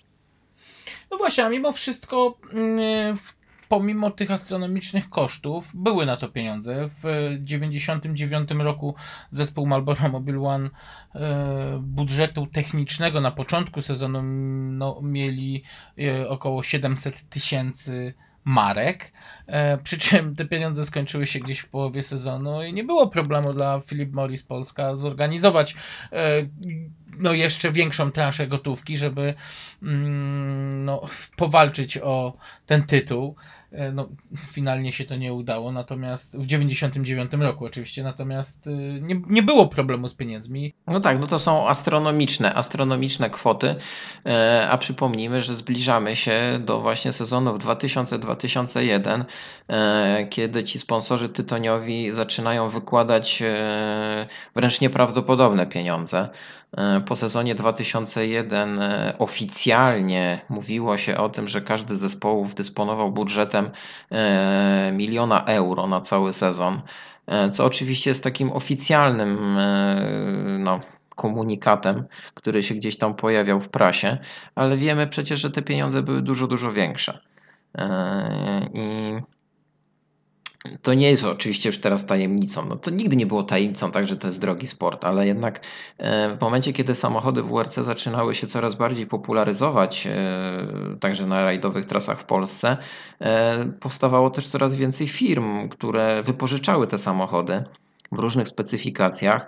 No i tutaj też można było sobie e, spróbować swoich sił za e, kierownicą samochodu WRC też i za mniejsze pieniądze, no bo przecież taki czeski JM Engineering e, już no, za porównywalne, myślę, że stawki wypożyczał swoje Corolle jak e, taki topowy N-grupowy Lancer. No, oczywiście to były auta w dużo uboższych specyfikacjach, e, o czym kiedyś opowiadał nawet Sebastian Frysz, który wystartował taką mocno już e, zużytą Corollą WRC w razie Semperit w 2002 roku. E, Ale rzeczywiście ten ruch e, na rynku tych samochodów WRC się robił coraz większy, ale jednak czołowe zespoły dysponowały tymi olbrzymimi kwotami. No wiesz, y, coś z tymi samochodami musiało się dziać. Nie oszukujmy się. y, Mistrzostwa Narodowe zawsze były takim miejscem, gdzie używano aut, które spadły z piedestału rajdowych, rajdowych mistrzostw świata, Mm, więc y, gdzieś musiały zostać utylizowane. Trafiały do zespołów typu Future World, trafiały do Griffone. No więc wiadomą sprawą było to, że te samochody prezentowały bardzo różny poziom zaawansowania technicznego. My się skupiamy tutaj na cenie samochodów, natomiast ym, o jeszcze jednej rzeczy zapominamy tutaj powiedzieć. Ym, O koszcie technologii. O czymś, co dzisiaj jest o wiele tańsze. Yy, prosty przykład. Zastosowanie włókien węglowych, kompozytów, e, zastosowanie tytanu, zastosowanie innych y, stopów lekkich. E, Te 20 lat temu było o wiele bardziej kosztowne niż jest to dzisiaj. Dzisiaj jednak popularyzacja, technologia CNC e, czy nawet druku 3D jednak wpływa na to, że Dzisiaj koszt budowy takiego samochodu jest o wiele, wiele niższy. Koszt projektowania, koszt y, wytwarzania pierwszych prototypów jest o wiele niższy, więc y, to też gdzieś tam rzutuje na jego cenę. Drugą rzeczą jest kwestia opon. Ja tu chciałbym poruszyć fajną rzecz, y, która miała miejsce w przypadku firmy ProDrive. Zespół z Bambry, działając z firmą Pirelli, bardzo mocno wpływały na to, żeby stworzyć nowy rodzaj ogumienia dla samochodów WRC. Mm, No i trzeba było pokryć te koszty tych opon, więc y, cały program badawczo-rozwojowy no, był finansowany przez Pirelli, no ale te opony później musiały też odpowiednio więcej kosztować. Dzisiaj bazujemy na tej technologii, która no, jest o wiele bardziej dostępna, jest o wiele tańsza w produkcji ogumienia, więc te opony są mimo wszystko troszkę tańsze. Dokładnie to samo tyczy się paliwa. E, Dzisiaj mamy wielu dostawców. Wspomniałeś, że y, w, kwestii kierowcy było dostarczenie benzyny do takiego samochodu. Też nie do końca, bowiem e, samochody poszczególnych firm, e, samochody poszczególnych tunerów miały swoje mm, paliwa, pod które były strojone, więc kierowca, który Nie no, masz rację, tak, tylko tutaj chodzi o to, że nie kierowca wybierał, tak, ale że nie chodziło o to mi, że kierowca wybierał swoje paliwo, tylko chodziło o to, że kierowca Musiał zapłacić, koszt. tak. e, Tak, Tak, tak. to był tak jakby dodatkowy koszt e, poza, poza tym Tak. e, przelicznikiem stawki na, na, za 1 km OS-owy. Ale kwestia Ale właśnie, ceny tego paliwa była o wiele wyższa w przeliczeniu niż jest dzisiaj. Więc y, No oczywiście tak, no to, to, to jest słuszna, słuszna uwaga, że e, ten rozwój technologiczny samochodów rajdowych, które właśnie tak naprawdę zapoczątkowały samochody WRC, e, teraz na pewno e, potaniał, no, można tak, Tak, e, kolokwialnie powiedzieć. Dzisiejsze auta jeszcze powiedzmy WRC, z którymi mamy styczność choćby nawet w tym sezonie w Mistrzostwach Świata, mm, one są oczywiście o wiele bardziej zaawansowane technicznie, one są o wiele bardziej e, nowoczesne, najeżone elektroniką, natomiast e, ta technologia, która dzisiaj jest w nich pod kątem produkcji i dostarczenia jej do samochodu jako rozwiązanie techniczne nie jest tak kosztowna jak była 20 lat temu. To z pewnością. I teraz e, chyba to jest dobry moment, żeby rozkręcić troszeczkę temat e, tej ery tytoniowej. Znaczy o erze tytoniowej już rozmawialiśmy, ale e, pokrótce jakie zmiany na rajdowych trasach e, w Polsce miały miejsce. E, W 2000 roku e, Leszek Kuzaj przesiadł się do Corolli WRC. bo Nie ukrywał, że jest po prostu tańsza. Został przy tym samym tunerze, przy Future World, ale jednak finalnie Toyota Corolla była samochodem tańszym w wynajęciu, tańszym w obsłudze. E, A w Polsce dawała w dalszym ciągu szansę, bo była na tyle konkurencyjnym samochodem, że dawała szansę na, na równorzędną walkę o tytuł Mistrza Polski. E, Tak jak wspomnieliśmy, Janusz przesiadł się wtedy do Focusa WRC i pojawił się kolejny samochód, e, Seat Cordoba WRC. Pamiętasz biało-czerwoną Cordobę w barwach warki Strong? Oczywiście, Samochód, że tak, w który, specyfikacji e, Evo 2 Tak, samochód, samochód robił wrażenie chyba wtedy bardzo duże, bo e, w 99 roku Robert Herba pojechał sam, tym samochodem Raid Barburki i to już był taki oficjalny debiut tego samochodu w Polsce. Sprostuj Auto mnie, podstawiał, jeżeli... e, No właśnie, Erwin Weber, tak? Mhm. Erwin Be- Tak, Weber Erwin GmbH. Weber GmbH to była, tak, to była mm, firma, e, która e, wtedy miała wyłączność. Jedyna była na rynku, która przygotowywała kordoby tutaj na, na, na tę część Europy. E, No, samochód e, na pewno technologicznie był konkurencyjny. Tam chyba trochę zabrakło wjeżdżenia Roberta Herby w ten samochód, e, żeby, żeby tam przeszkadzać Januszowi Kuligowi czy Leszkowi Kuzajowi. No właśnie, chodzimy do jednej ciekawej rzeczy, o której mało kto w ogóle wspomina. Zauważ, że w Mistrzostwach Narodowych te samochody z tego drugiego rzutu y, aut WRC typu Skody czy Hyundai'a, czy nawet Seata, one jednak były konkurencyjne. Tymi autami dało się wygrywać z Focusem WRC, dało się Tak, wygrywać z Jak Corollami, najbardziej. co było To, niemożliwe w Mistrzostwach właśnie. Świata. Tak, no bo w Mistrzostwach Świata wiadomo, że te samochody były w tych najlepszych specyfikacjach, ale na przykład właśnie taka Cordoba Evo 2 dobrze przygotowana na pewno miała szansę w walce z Corollą WRC w, w gorszej specyfikacji, tak? E, No to właśnie był urok tych e, lokalnych rajdów, e, lokalnych czempionatów, w których te samochody WRC startowały z różnych garaży i to właśnie powodowało, że ta rywalizacja między nimi była bardziej barwna i ciekawa. E, No, w 2000 roku ta rywalizacja e, no, troszeczkę tutaj Janusz Kulik odjechał wszystkim e, technologicznie, bo ten Focus jednak pomimo tej śmiesznej awarii na rajdzie zimowym e, z, z, z tym wybierakiem e, biegów, jak dobrze pamiętam, tak? Bo tam się zacięła dźwignia zmiany biegów. Znaczy tam nie tyle, tam nie biegi. tyle, okej, wchodząc w techniczne zawiłości, tam nie tyle zacięła się dźwignia zmiany biegów, co em, przesuwka w skrzyni biegów samej w sobie. I to też jest No taka właśnie, ciekawostka, którą, którą miałem okazję zweryfikować. E, Awaria skrzyni biegów Janusza Kuliga pozwoliła wyeliminować e, dokładnie taką samą awarię w samochodach zespołu fabrycznego Forda, które były już spakowane i były w drodze do mm, Kenii na rajd Safari. Szybki telefon od y, chłopaków od My Little Preparation do M-Sportu. No, obydwa zespoły bardzo mocno współpracowały. Pomógł w identyfikacji tego, co się stało z tą skrzynią i co może stać się w, ze skrzyniami zespołu fabrycznego. Na miejscu rozebrano te skrzynie, naprawiono usterkę i Fordy wystartowały już y, pozbawione tego, tego błędu inżynieryjnego. Natomiast y, to taki nasz polski wkład w rajdowe No. Mistrzostwo Świata dla Forda.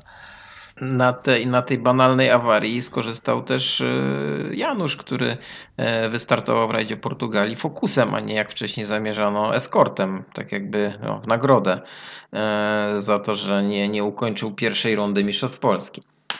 Mnie zawsze serce rośnie, e, będąc w M sporcie, e, ponieważ no tu nie będę ukrywał, że służbowo mi się zdarza e, tam czasem zawitać, to w Dovenby Hall Janusz jest w dalszym ciągu bardzo miło wspominany i za każdym razem jak rozmowa schodzi na temat Focusa WRC, to no gdzieś przewija się temat właśnie startów Janusza za kierownicą tego samochodu. No to jest znamienite i to, to cieszy w dalszym ciągu, bo no przecież e, te starty wtedy mm, po tym rozczarowującym sezonie 9-9 w Fokusie e, nabrały zupełnie innego charakteru. E, Janusz wtedy no, mm, wygrał Mistrzostwa Polski bez większego problemu. Ta jednak Toyota Corolla Leszka Kuzaja no, odstawała technologicznie od Fokusa. E, Cordoba jednak e, w rękach Roberta Herby e, też była trochę wolniejsza niż się wszyscy spodziewali. Ale nie tam oszukujmy wtedy się, jednak Corolla Leszka była potwornie mocnym samochodem. Mimo Tak, to samochód był naprawdę dobrej technicznych, specyfikacji. Tak, on ma, była tańsza niż impreza, którą startował w poprzednim sezonie, e, ale znaczy tutaj jeszcze, jeżeli chodzi o taki ten najmocniejszy spec, no to Leszek dopiero w następnym sezonie, w 2001 roku dysponował tym samochodem takim z tymi wszystkimi nowinkami techn- technologicznymi. No, ale Leszek jak zwykle nadrabiał to wszystko swoim stylem jazdy i e, udawało mu się wygrywać też i z Januszem. E, no, odcinki specjalne. e, No bo tutaj z rajdami był problem, ale myślę, że takim najbardziej przełomowym rajdem e, w tej historii, o której dzisiaj opowiadamy, samochodów WRC, dla mnie prywatnie takim przełomowym rajdem to był rajd Cormoran 2000.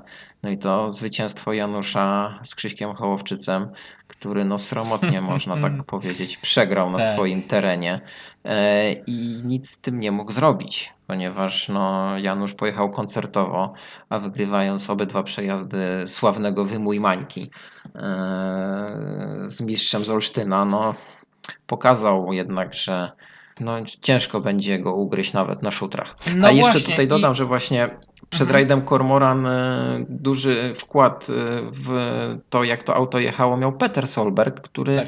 dobrze znał ten egzemplarz e, S8 FMC, bo startował nim sam wcześniej właśnie i, i, i znał to auto bardzo To dobrze. prawda, w przypadku pojedynku Kulik Hołowczyc obaj panowie dysponowali naprawdę równym sprzętem. Impreza S5 WRC w specyfikacji 99 Krzyśka Hołowczyca była naprawdę pierwszoligowym samochodem. Ten jego mm, egzemplarz to też bardzo ciekawe auto, używany był pierwotnie przez Bertie Fischera. Później y, dużo czasu spędził we, we Włoszech. Natomiast no, była to rajdówka pierwszego rzutu dostępna dla em, kierowcy prywatnego. Hołowczyc miał bardzo dobre kontakty z zespołem z Wambry i pomimo opinii, którą ProDrive miał, jeśli chodzi o dostarczanie y, samochodów dla odbiorców prywatnych, że jednak nie wszystko tam do końca grało, to trzeba przyznać, że ten, ten egzemplarz był naprawdę szybkim autem. No tak, ale Raid Cormoran był takim e, przełomem, e, jeżeli chodzi o układ sił e, w Polsce. Dla mnie to, tak jak powiedziałem, to był rajd e, bardzo istotny e, w tej e, historii, którą dzisiaj przedstawiamy. Ale tam jeszcze w sezonie 2000 doszło do innej takiej kontrowersyjnej historii, mianowicie zmiany kierowcy w zespole Warka Strong. E, Club, e, ponieważ na dwa rajdy przed końcem sezonu Robert Herba został no, w mało elegancki sposób e, pozbawiony etatu, e, a na jego miejsce do tego samochodu wsiadł e, Łukasz Sztuka, e, który już wtedy e, pokazał e, bardzo duży talent za kierownicą Lancera, e, co prawda grupowego. E, A tam też, no nie ukrywajmy, że w tym zespole e, pieniądze e, były naprawdę duże i nikt tam nie oszczędzał na przygotowaniu tego samochodu. No, branża, branża piwowarska raczej do biednych nie należy. Ja tylko się zastanawiam właśnie, czy obsadzenie tego auta mm, Łukaszem Sztuką było właściwym ruchem. y, ja byłem wtedy na rajdzie karkonoskim i pomimo trudnych warunków y, pamiętam, że kierowca Seata dostawał sromotne lanie od y, Tomasza Kuchara w golfie KitKar. Więc y, no, ciężko to rozpatrywać w kategoriach y, sukcesu. Znaczy, no wiesz co, myślę, że w przypadku Łukasza ja będę bronił Łukasza, ponieważ uważam za jednego z najbardziej utalentowanych kierowców e, tamtej epoki rajdów samochodowych w Polsce. Tylko czy to przypadkiem nie było za wcześnie na taki samochód? No właśnie, do czego zmierzam? Myślę, że zajęcie miejsca za kierownicą takiego samochodu, jakim wtedy ten samochód był, e, troszeczkę zdeprymowało Łukasza. No I, właśnie. e, ten sezon 2000 to oczywiście był tak przejechany próbnie te dwa rajdy, no bo wiadomo, że na, pamiętam, że na rajdzie Barburki e, tym samochodem pojechał wtedy Harry Rovanpera e, na zaproszenie. Mhm. E, I talent Łukasza i, i, i, możliwości tego samochodu miały wypłynąć w 2001 roku, bo przecież pełny sezon e, w tym dwa rajdy z Perem Carlsonem jako du, dużo bardziej doświadczonym zawodnikiem e, miały spowodować, że, że Łukasz e, rozwinie skrzydła. No. Biorąc pod uwagę sezon 2001 no i pierwszą trójkę kierowców, którzy wtedy najwięcej mieli do powiedzenia, no to rzeczywiście trzeba było mieć i duże doświadczenie, i naprawdę bardzo szybki samochód, żeby walczyć o zwycięstwo, więc no raczej Łukasz nie miał zbyt dużych szans e, w walce o, o, o wygranie któregoś e, z rajdów wtedy do Mistrzostw Polski. No i też Eee. chyba zabrakło trochę szczęścia. Ten samochód y, na Elmocie się palił, później były jakieś problemy mm, techniczne z tym autem i chyba najlepszą Tak, bo pozycją... przypomnijmy, że od rajdu, mhm, że od rajdu Elmot y, już y, Seat, zespół Seat y, Sport Polska dysponował ewolucją trzecią, czyli tym takim najbardziej topowym samochodem. No jakoś to się nie przekładało oczywiście na wyniki. No, moim zdaniem ta końcówka sezonu była najbardziej smutna właśnie dla Łukasza, bo te ostatnie rajdy Kormoran, Wisła Warszawski no, zakończyły się awariami, problemami z samochodem. No i tutaj też zespół Seata e, zastosował te swoje drakońskie metody i też e, po prostu wysadził Łukasza z tego samochodu. W bardzo nieładny E, sposób. To W bardzo nieładny sposób, ale podobnie postąpił też z Robertem Herbą Tak, tak, wcześniej. tak. E, znaczy tutaj nie chciałbym rozdrapywać tego tematu, bo to jest bardzo kontrowersyjny temat po dziś dzień i dużo plotek narosło. Ja troszeczkę tej historii znam z różnych stron.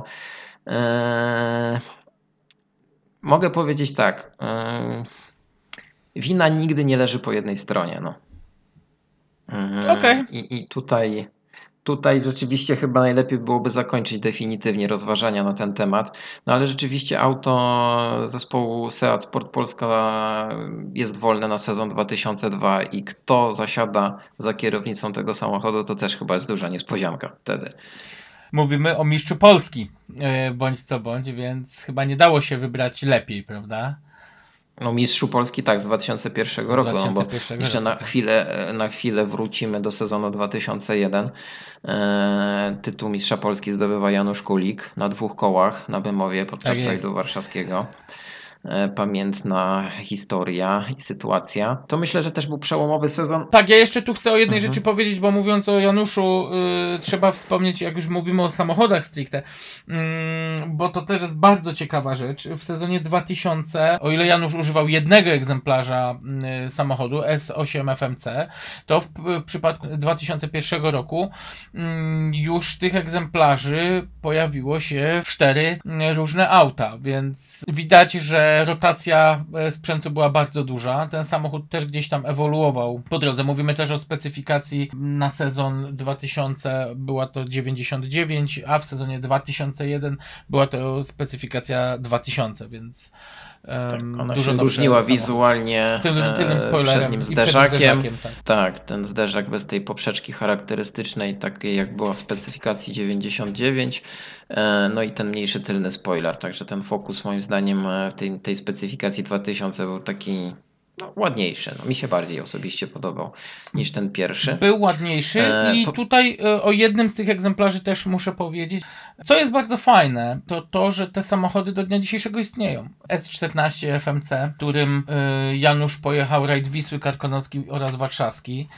To był egzemplarz, który w 1999 roku używany był przez Colina McRae i Tomasa Radstrema. Rok później został przebudowany do specyfikacji Safari i wystartował pod wodzą Colina McRae. Co jest natomiast absolutnie fantastyczne, to to, że ten samochód do dnia dzisiejszego istnieje. Można go spotkać na e, angielskich odcinkach specjalnych. W dalszym ciągu jest zarejestrowany jako S14 FMC. No niestety ma troszkę inne barwy. Natomiast jest, ma się całkiem dobrze.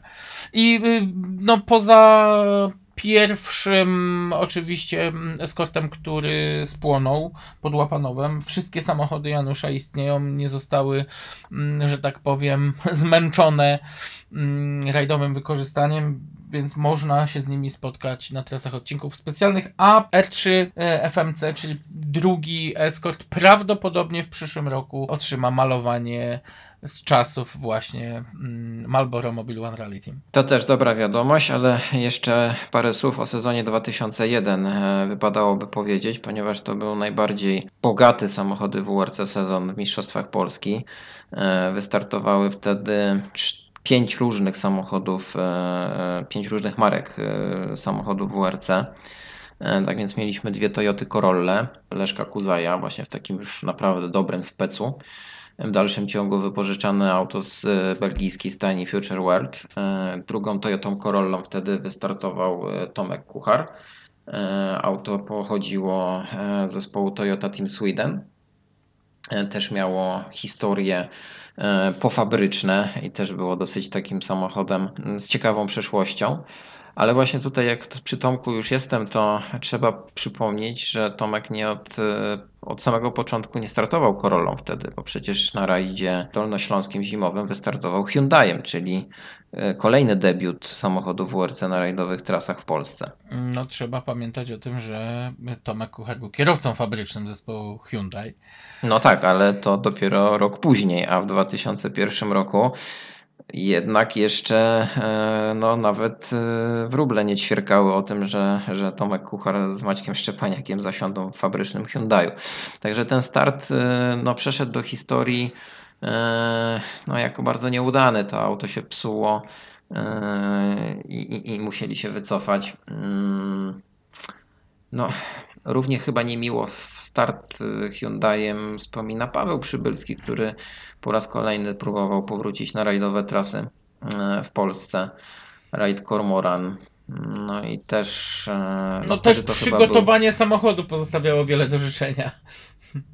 No tak, tam też taka historia wynikła właśnie, że auto było em, przywiezione sotę i nikt z ludzi z Hyundai'a nie był w stanie podpowiedzieć Pawłowi Przybylskiemu nawet e, e, jak je ustawić, jeżeli chodzi o dyferencjały. Oni stwierdzili, że każdy zawodnik robi to po swojemu, e, więc e, oni nie są w stanie tutaj przekazać niczego konkretnego, więc e, po bardzo małej ilości testów w ogóle za kierownicą tego samochodu, bo okazało się, że zabrakło paliwa. E, Nie było wystarczającej ilości paliwa na te testy nawet. E, No Paweł Przybylski walczył bardziej z samym sobą i z samochodami grupy N i, i, i bardzo sam źle i niemiło wspomina ten start. No, także też były plany na więcej tych startów za kierownicą tego samochodu, ale Paweł świadomie nie chciał e, w to wchodzić, e, ponieważ zdał sobie sprawę, że po tak długiej przerwie i po tym, jak te samochody bardzo technologicznie się rozwinęły, te testy, jednak e, wjeżdżenie się w ten samochód to bardzo istotna sprawa. Sezon 2001 był w ogóle chyba jeden, jednym z lepiej obsadzonych sezon, sezonów pod kątem samochodów mm, WRC w przypadku Polski. No tak, no, mieliśmy pięć stałych załóg, e, które dysponowały samochodami WRC. E, przypomnijmy właśnie Janusz Kulik, e, Leszek Kuzaj, Krzysiek Hołowczyc, e, Łukasz Sztuka i Tomek Kuchar wystartowali we wszystkich rundach. Na rajdzie Kormoran właśnie doszedł do nich Paweł Przybylski. W rajdzie Polski mieliśmy jeszcze jedną Toyotę Corollę w postaci auta Austina McHale. no, który nie odegrał znaczącej roli w tym rajdzie, ponieważ przegrywał samochodami też N-grupowymi. Było, pamiętam, że dużo, dużo obietnic z jego strony, że się będzie starał nawiązać walkę o zwycięstwo. No, skończyło się jak No się niestety skończyło. to, to nie było możliwe. Jednym z takich najbardziej egzotycznych występów to chyba był występ e, Abdullaha Bakashaba, który wystartował w rajdzie karkonoskim e, i był to dla niego e, test przed asfaltową rundą Mistrzostw Świata. E, Bo wtedy Abdullah Bakashab startował właśnie w Pucharze e, Zespołów Niefabrycznych i rajd karkonoski miał mu służyć jako e, trening przed rajdem Sanremo. Miał. E, tak, Ale nie służył. Też oczywiście nie, nie służył mu, ale też musiał uznać wyższość No polskich kierowców nawet w samochodach N-grupowych. To było do przewidzenia oczywiście. No, polskie rajdy, szczególnie asfaltowe, e, odcinki specjalne są dosyć specyficzne i to, co przecież w 2001 roku e, przeżywał Hołowczyc, e, który no, miał bardzo duże, duże problemy z ustawieniem samochodu Peugeota 206 WRC wynajmowanego ze stajni Kronos, gdzie Simon Jean-Joseph przyjechał i stwierdził, że na jednym odcinku testowym jest tyle rodzajów asfaltów, że on nie jest w stanie nic tutaj e, doradzić. Tak. Naszym zadaniem, jeżeli chodzi o ten test, jest ustawienie zawieszenia. Pomijam sam fakt y, ustawienia amortyzatorów. Y, W zasadzie to jest kwestia sprężyn, y, stabilizatorów, ustawienia geometrii. Te wszystkie elementy, których naprawdę mm, są setki możliwości przestawienia tego zawieszenia i my musimy trafić w, to, w tą powiedzmy wersję, która będzie najbliżej oczekiwanej. Nie jest to łatwe. Y, W tym roku skorzystaliśmy z pomocy. Y, Moje doświadczenie, jeżeli chodzi o współpracę e, z zawieszeniem Peugeota jest jeszcze ciągle bardzo małe. Poprosiłem e, Simona Jean-Josepha, zresztą bardzo dobrego kierowcy testowego, który i w Fordzie pracował i, i dla Subaru ustawiał zawieszenia. Myślę, że Simon bardzo mocno zmienił nastawy y, geometrii y, i twardości zawieszeń. Y, Pracujemy jeszcze zacięcie tak, że, żeby, żeby to pasowało dla mojego stylu jazdy, y, ale, ale nie ukrywam, że te szwedzkie zawieszenie, bo mamy zawieszenie Olinsa, y, no nie jest takie, jakie byśmy chcieli. Ciągle czuję, że samochód jest nerwowy, ciągle czuję, że samochód podskakuje. No i oczywiście marzę o zawieszeniu Peugeota, które, które rzeczywiście w zespołach fabrycznych znakomicie funkcjonuje, ale myślę, że jesteśmy coraz bliżej, że każdy, każda godzina przesuwa nas do przodu. Także no to są takie właśnie charakterystyki polskich, e, polskich rajdów. E, tutaj polscy kierowcy mieli no, olbrzymią przewagę. No. E, No biorąc oczywiście pod uwagę jakieś zagraniczne załogi nie z czołówki europejskiej. Ale zwróć uwagę na wspomnianym Bakaszabie i cofnijmy się tu do rajdu Polski 2000, kiedy no, przy całkiem niezłej naszej polskiej obsadzie wszyscy zebrali łoty od Henrika Lundgarda i za wiele nie było możliwości dyskusji z jego wynikami. A już- no, jedynym kierowcą, który był w stanie dotrzymać tempa był Janusz Kulik.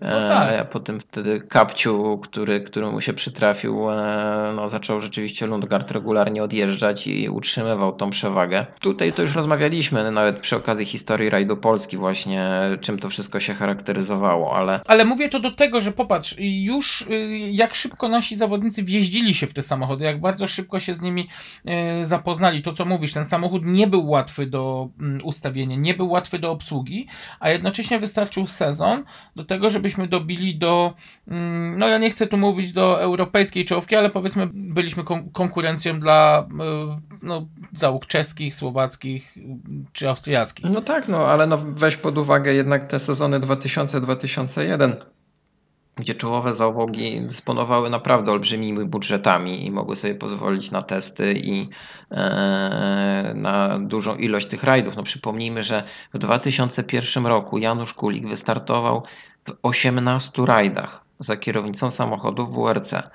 E, Bo przypomnijmy, że w rajdzie w Mistrzostwach Słowacji startował za kierownicą Toyoty Corolli WRC e, i łącznie z naszym e, stołecznym rajdem Barburki udało mu się wystartować właśnie w aż w 18 rajdach. No wyobraź sobie, jaki to był sezon, ile przejechanych kilometrów, gdzie te polskie rajdy wtedy, wtedy no, no, nie należały do najkrótszych. No to nie są e, te dzisiejsze normy e, OS-owe, tylko te odcinki specjalne miały ponad e, nierzadko 200 kilometrów. No i, i tam było No co właśnie, pojeździć i, i, wtedy, tutaj tak? też, i tutaj też y, do, do fajnej y, sytuacji doszło, bowiem y, startując równolegle w Mistrzostwach Polski i w Mistrzostwach Słowacji, Janusz używał równolegle dwóch samochodów. Z jednej strony brał udział w RSMP, w cyklu RSMP za kierownicą Forda Focusa, a za chwilę musiał przesiąść się do y, Toyoty Corolli, która no, nie była tak zaawansowana technicznie jak, jak y, Focus, mm, by walczyć w Mistrzostwach Słowacji. No właśnie, ale do, tutaj mamy właśnie najlepszy przykład tego, że ta ilość rajdów, podobną sytuację miał Leszek Kuzaj w sezonie 2002, który wystartował za kierownicą Peugeota 206 WRC e, bodajże w 16 rajdach, także no, mm, to są takie doświadczenia, które no, na pewno procentują e, w obyciu się z tym samochodem, dosyć specyficznym przecież e, i, i, i, i takie ilości kilometrów e, no, musiały wtedy jakoś przekładać się też na wyniki i wyczucie tego samochodu. E, Okej, ale, właśnie, wróćmy bo- do 2002 roku. no bo... właśnie, przejdźmy do sezonu 2002, bo to jest e, dosyć e, e, ważny moment, e, ponieważ wycofują się e, sponsorzy tytoniowi e, i tych samochodów WRC jest coraz mniej na rajdowych trasach. E, Sezon 2002 to jest też taki ciekawy sezon, ponieważ e, za kierownicą samochodów e, stworzonych e, do, do wygrywania zasiadło kilku nowych kierowców e, w, znanych z Mistrzostw Polski. E, Byli to m.in. Tomek Czopik, Damian Gielata, Michał Bębenek czy Paweł Dytko. E, Stale za kierownicą e, samochodu WRC wtedy startował e, tylko Leszek Kuzaj w Mistrzostwach Polski.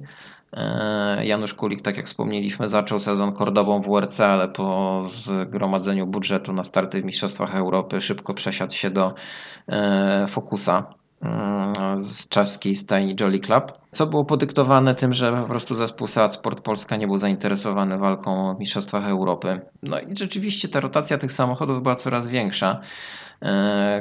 Kontra tych e, drogich Peugeotów 206 WRC stawały tańsze te Corolle właśnie z e, engineeringu czeskiego. No i mieliśmy naprawdę spory, e, spory przekrój tych, tych, tych marek, bo nawet pojawiła się Skoda Octavia WRC na rajdzie krakowskim. Wtedy Tak. Damian Gielata wystartował w tym jednodniowym krakowskim. Także ten sezon 2002 nie był taki nudny, myślę. Nie, on nudny na pewno nie był, aczkolwiek ja odnoszę wrażenie, że jednak był takim trochę teatrem jednego aktora. No, trudno było walczyć y, z Peugeotem Leszka Kuzeja. Ten samochód był naprawdę mm, świetnie doinwestowany. E, No, a Tak, jednak... nawet, nawet bym odważył się powiedzieć, bo to był ten sam egzemplarz auta, którym rok wcześniej startował Krzysiek Hołowczyc, Tak. ale odważę się tutaj powiedzieć, że to auto Leszka Kuzaja było lepiej doinwestowane niż e, w poprzednim sezonie. E, I to było bardzo widoczne, ponieważ ten samochód e, no, jechał lepiej. Mm, Nie wiem, czy to było tylko i wyłącznie kwestiami ustawień, czy też po prostu Leszek Kuzaj lepiej się odnajdywał w Peugeocie, no bo no, teraz to też nie jest tajemnicą, że no, Hołowczyc raczej e, no, nie przepadał za takimi kompaktowymi samochodami i, i, i nie miał łatwego życia w 206. Em, No, ogólnie sezon 2002, tak jak powiedziałeś, należał do Leszka Kuzaja. Pewnie wyjeżdżony tytuł, ale jednak właśnie te historie e, tych takich jednorazowych e, startów też warto przytoczyć. Muszę wspomnieć o rajdzie Wisły. Wtedy właśnie, wtedy właśnie wystartowały te Corolle, o których wspominałem. Tak.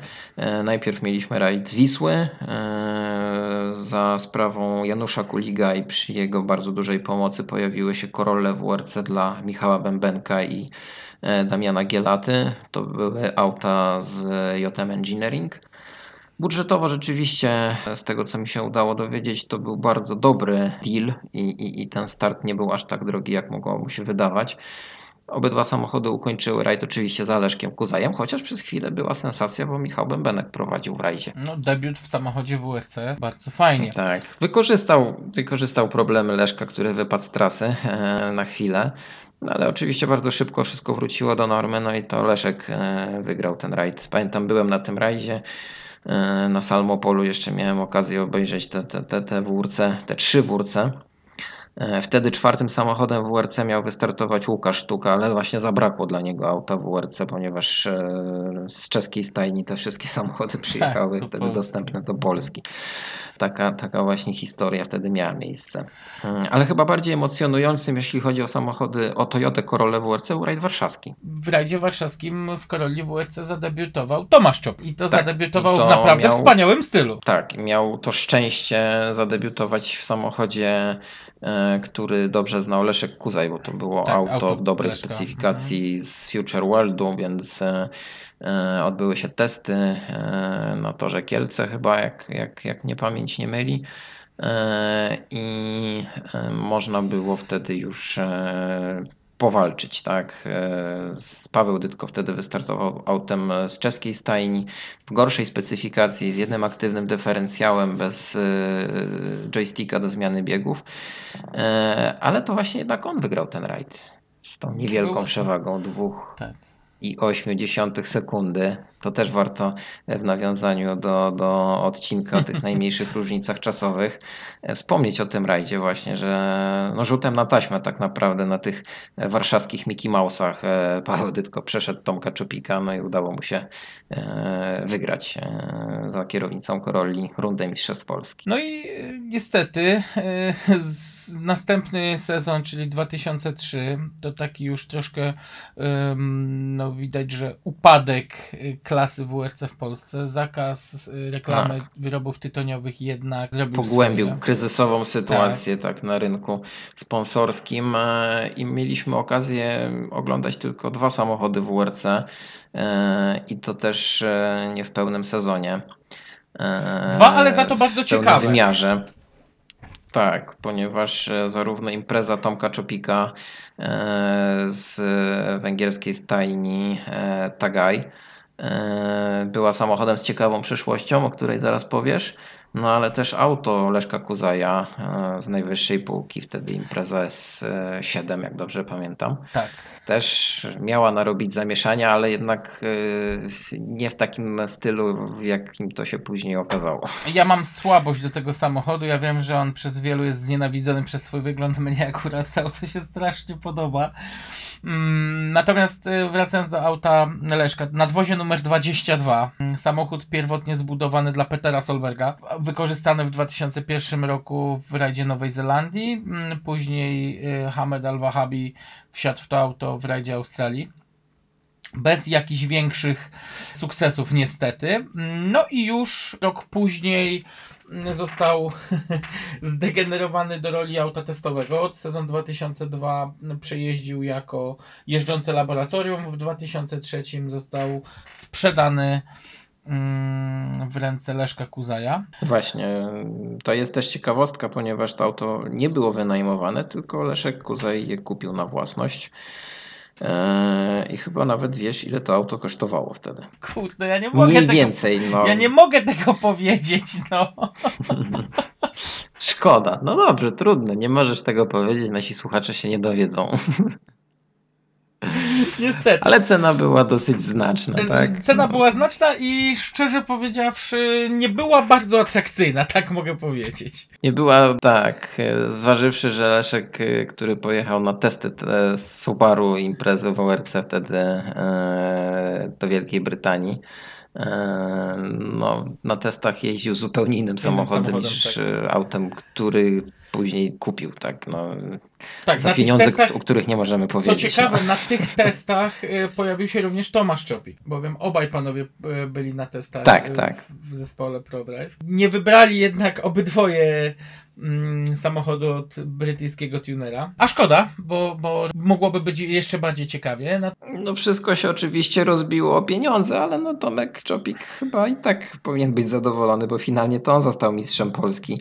E, mając na koncie chyba tylko trzy starty tą e, węgierską imprezą, e, która też się troszeczkę psuła i potem no, zmuszony sytuacją finansową przesiadł się do agrupowego Lancera No to pozwoliło mu przy tych przygodach Leszka Kuzaja no, zdobyć tytuł mistrza Polski jednak. No właśnie, bo tu trzeba powiedzieć o tym, że jednak e, nadwozie numer 22 nie było zbyt szczęśliwe dla mm, Leszka. Już w pierwszym starcie pojawiły się problemy z silnikiem na rajdzie Szumawy. Elmot zwycięstwo, a kolejne trzy rajdy, trzy czy cztery, trzy, trzy rajdy zakończyły się wypadkami. Natomiast na. To był chyba w ogóle debiutujący rajd Śląska, o ile dobrze pamiętam. Tak, wtedy. Znaczy to, to był rajd, który zastąpił rajd Wisły. No. E, Tylko jako rajd Śląska, tak. No, zakończył się awarią samochodu. No to był dramatyczny finish. Tak. Ja pamiętam ten samochód na takiej imprezie jak Śląskie Kryterium Asów i to była jednorazowa impreza, która no, ja podejrzewam po co ona powstała, ale nie będę głośno tutaj mówił. Tam Leszek wystartował jako jedyny w samochodzie WRC, nie miał sobie równych, natomiast zobaczyć tą imprezę jeżdżącą po ciasnych y, chorzowskich, Wtedy z Łukaszem Włochem na prawym Tak. fotelu. zobaczyć tą imprezę mknącą po ciasnych chorzowskich ulicach było rzeczą absolutnie bezcenną. No, No niestety, sezon to se nie 2003, wraci. tak.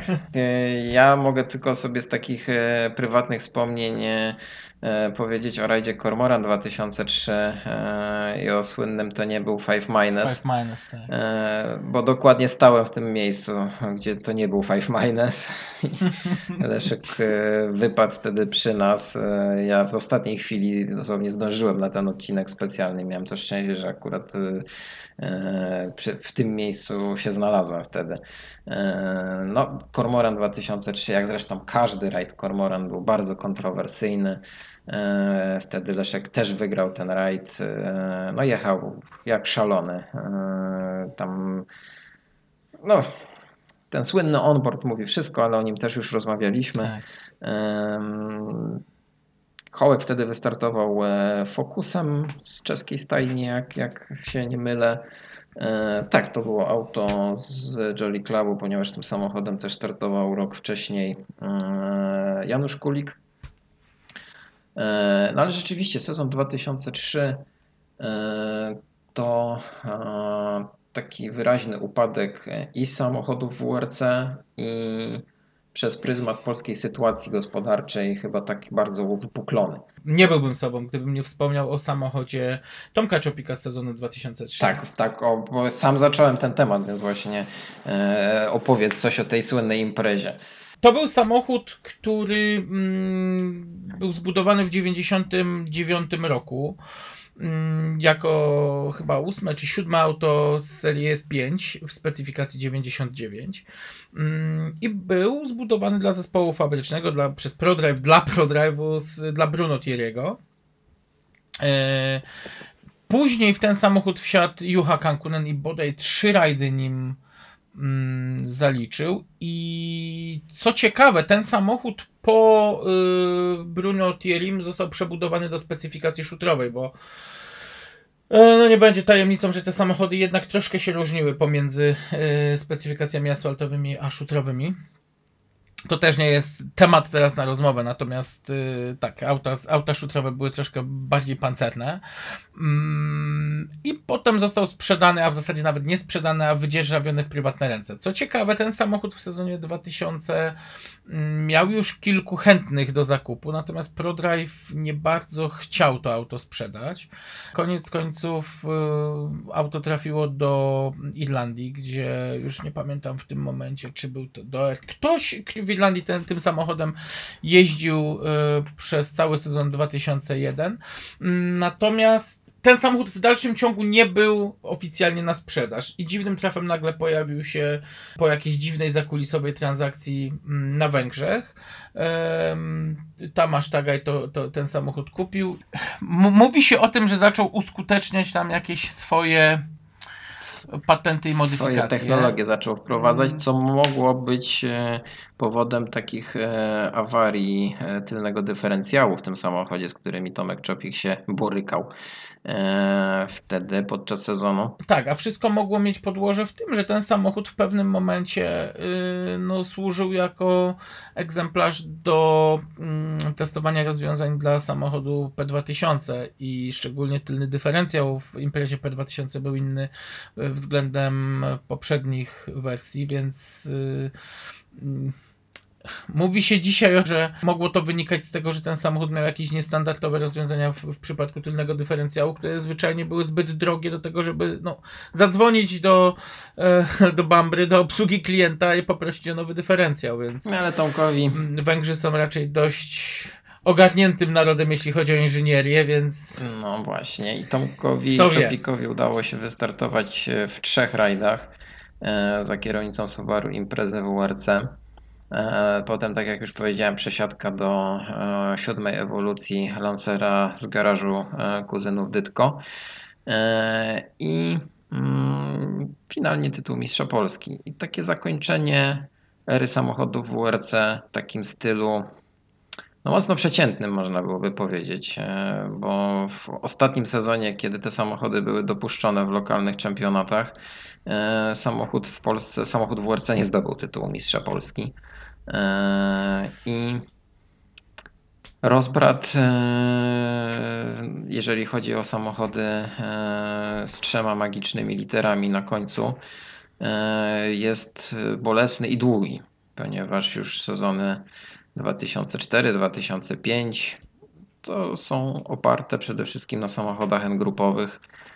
Potem oczywiście dochodzą auto Super 1600 i auto Super 2000. O tym też już rozmawialiśmy w jednym odcinku. E, No ale widzisz, tutaj, tutaj wspomniałeś o tym, że no, one wypadły z obiegu, jeśli chodzi o Mistrzostwa Narodowe. Tak i nie. One wypadły w niektórych krajach z obiegu, bo na przykładzie właśnie samochodu Tomka Czopika, czyli tym nieszczęsnym T11 SRT, e, ten egzemplarz został sprzedany, on tam trafił przez Holandię, Belgię do Wielkiej Brytanii, gdzie w Wielkiej Brytanii bodaj od 2010 roku były eksploatowane aż do sezonu 2017 przez Stewarta Larbeya, y, Larbeya, który jeździł tym samochodem nie w żadnej klasie historycznej, tylko tak, ścigał jak się normalnie. ponieważ mm, tam regulamin zezwalał na używanie tych samochodów. E, Podobna sytuacja przecież była w Mistrzostwach Czech, gdzie od 2004 roku Tak. samochody WRC w dalszym ciągu startowały z tymi trzycyfrowymi żółtymi numerami startowymi na końcu stawki, bo to było no, aż niewyobrażalne, żeby zabrać te samochody kibicom e, i zawodnikom, któ- którzy mają pieniądze i chcą startować takimi samochodami. No w Polsce samochody WRC praktycznie całkowicie zniknęły z rajdowych tras. E, One po paru latach tam okazyjnie się gdzieś pojawiały, a to za sprawą Jacka Ptaszka, który startował trochę Fabią WRC. No i oczywiście rajdy Barburka zawsze no, były obficie obsadzone takimi samochodami. Mieliśmy okazję na przykład oglądać Lancera WRC, e, który startował Szymon Ruta w którejś Barburce, pamiętam. E, Także tych samochodów się troszeczkę przewijało. Nawet w 2009 roku e, przy okazji rajdu karkonoskiego był Puchar Łużyc rozgrywany, gdzie te samochody też mogły startować, tak, więc tak, też tak. od czasu do czasu jakaś Tak. Corolla WRC się pojawiała na polskich odcinkach specjalnych, no ale już te samochody no nie liczyły się w walce o, o- o czołowe lokaty. E, I zniknęły, no zniknęły bezpowrotnie, e, bo po dziś dzień, e, po tych wszystkich zmianach też regulaminowych, samochody WRC oglądamy tylko przy okazji rajdu Barburki. No, przypomnijmy, jednym z ostatnich startów samochodów WRC w Polsce był start e, Kajetanowicza e, i Szczepaniaka właśnie w Barburce 2019, kiedy pojechali e, Fiestą WRC. No niestety, zmierzch pewnej epoki. Od przyszłego roku już w ogóle nie będziemy oglądać samochodów w WRC, nawet nie tylko w Mistrzostwach Narodowych. Mm, No, taki znak czasu. Natomiast y, co mnie cieszy, już tak na podsumowanie.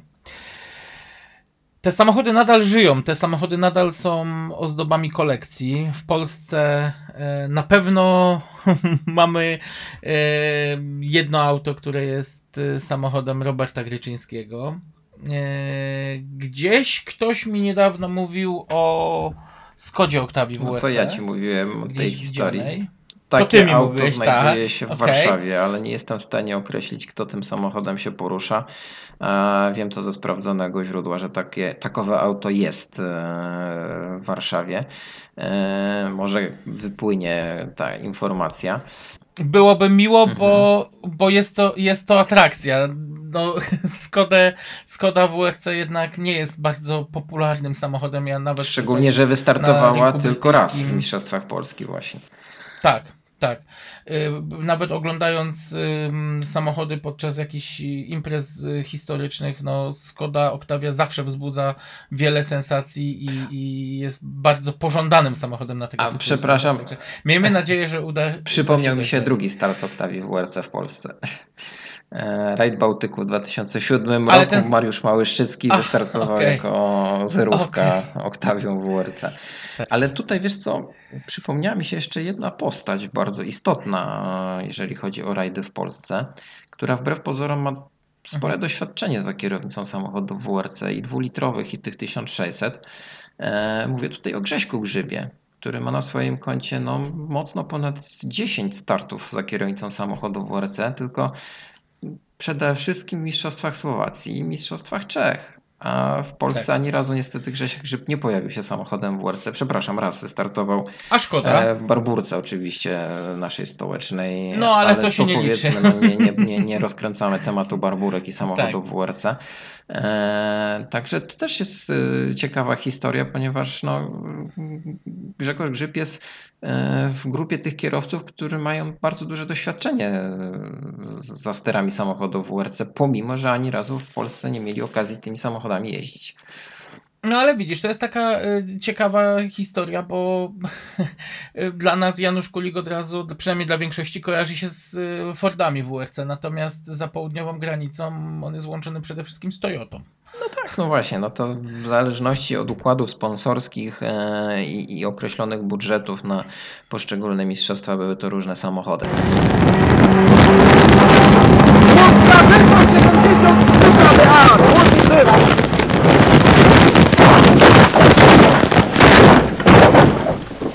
Dobra, w porządku. Coś się stało, kurwa. Coś się stało z samochodem. Dobra, wychodzimy. To chyba będzie najlepszy moment, żeby zakończyć e, tę historię e, samochodu WRC w Polsce. E, Moglibyśmy jeszcze tutaj przytoczyć kilka startów pewnie, ale no już trochę brakuje nam czasu. Nie będziemy Was zamęczać. Postaramy się jeszcze parę ciekawostek wrzucić na nasz facebookowy, na naszą facebookową stronę. Nie wiem, coś chcesz jeszcze dodać w tym temacie? Chcę.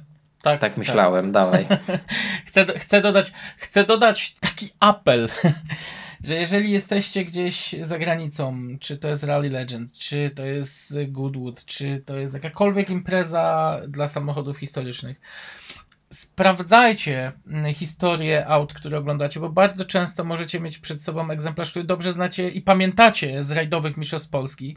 E, Ja tak miałem w przypadku mm, jednej z Subaru imprez y, Krzyśka Hołowczyca, gdzie miałem przyjemność pojeździć tym samochodem i nagle się zorientowałem, że a, już po fakcie, że to był samochód Krzyśka Hołowczyca.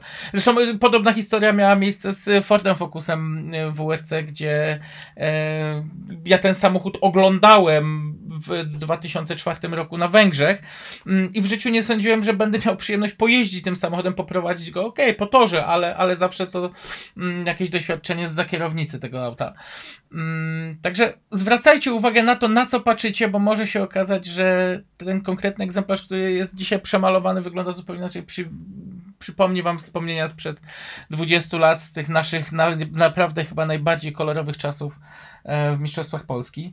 No i co jeszcze mogę dodać? Liczę na to, że w polskich kolekcjach będzie troszkę więcej tych aut z tego okresu, że zamiast bawić się w budowę kolejnej repliki, ktoś te pieniądze spożytkuje na kupno oryginalnego wórca, które jeszcze są w cenach zdolnych do no, zaakceptowania, natomiast y, boję się, że na, na, za następne 2-3 lata wejdziemy na następny poziom absurdu, taki w jakim jesteśmy w przypadku Audi. No właśnie, bo te ceny będą rosły, ale na pewno nie będą spadać. E, To jest świetna inwestycja, e, tak na, na, nawiasem tak, e, te samochody będą coraz droższe. My świadomie nie, poruszyla, nie poruszaliśmy tematu replik i nie uwzględnialiśmy w naszych rozmowach e, replik, ponieważ mieliśmy tak przebogatą tę historię e, tych samochodów w Polsce, że no nie warto mówić o replikach, skoro e, oryginalne samochody e, miały tak wielkie znaczenie e, zarówno dla zawodników, jak i dla kibiców. A poza tym z, z punktu widzenia historycznego one są po prostu bezwartościowe. No. Dokładnie, te repliki no,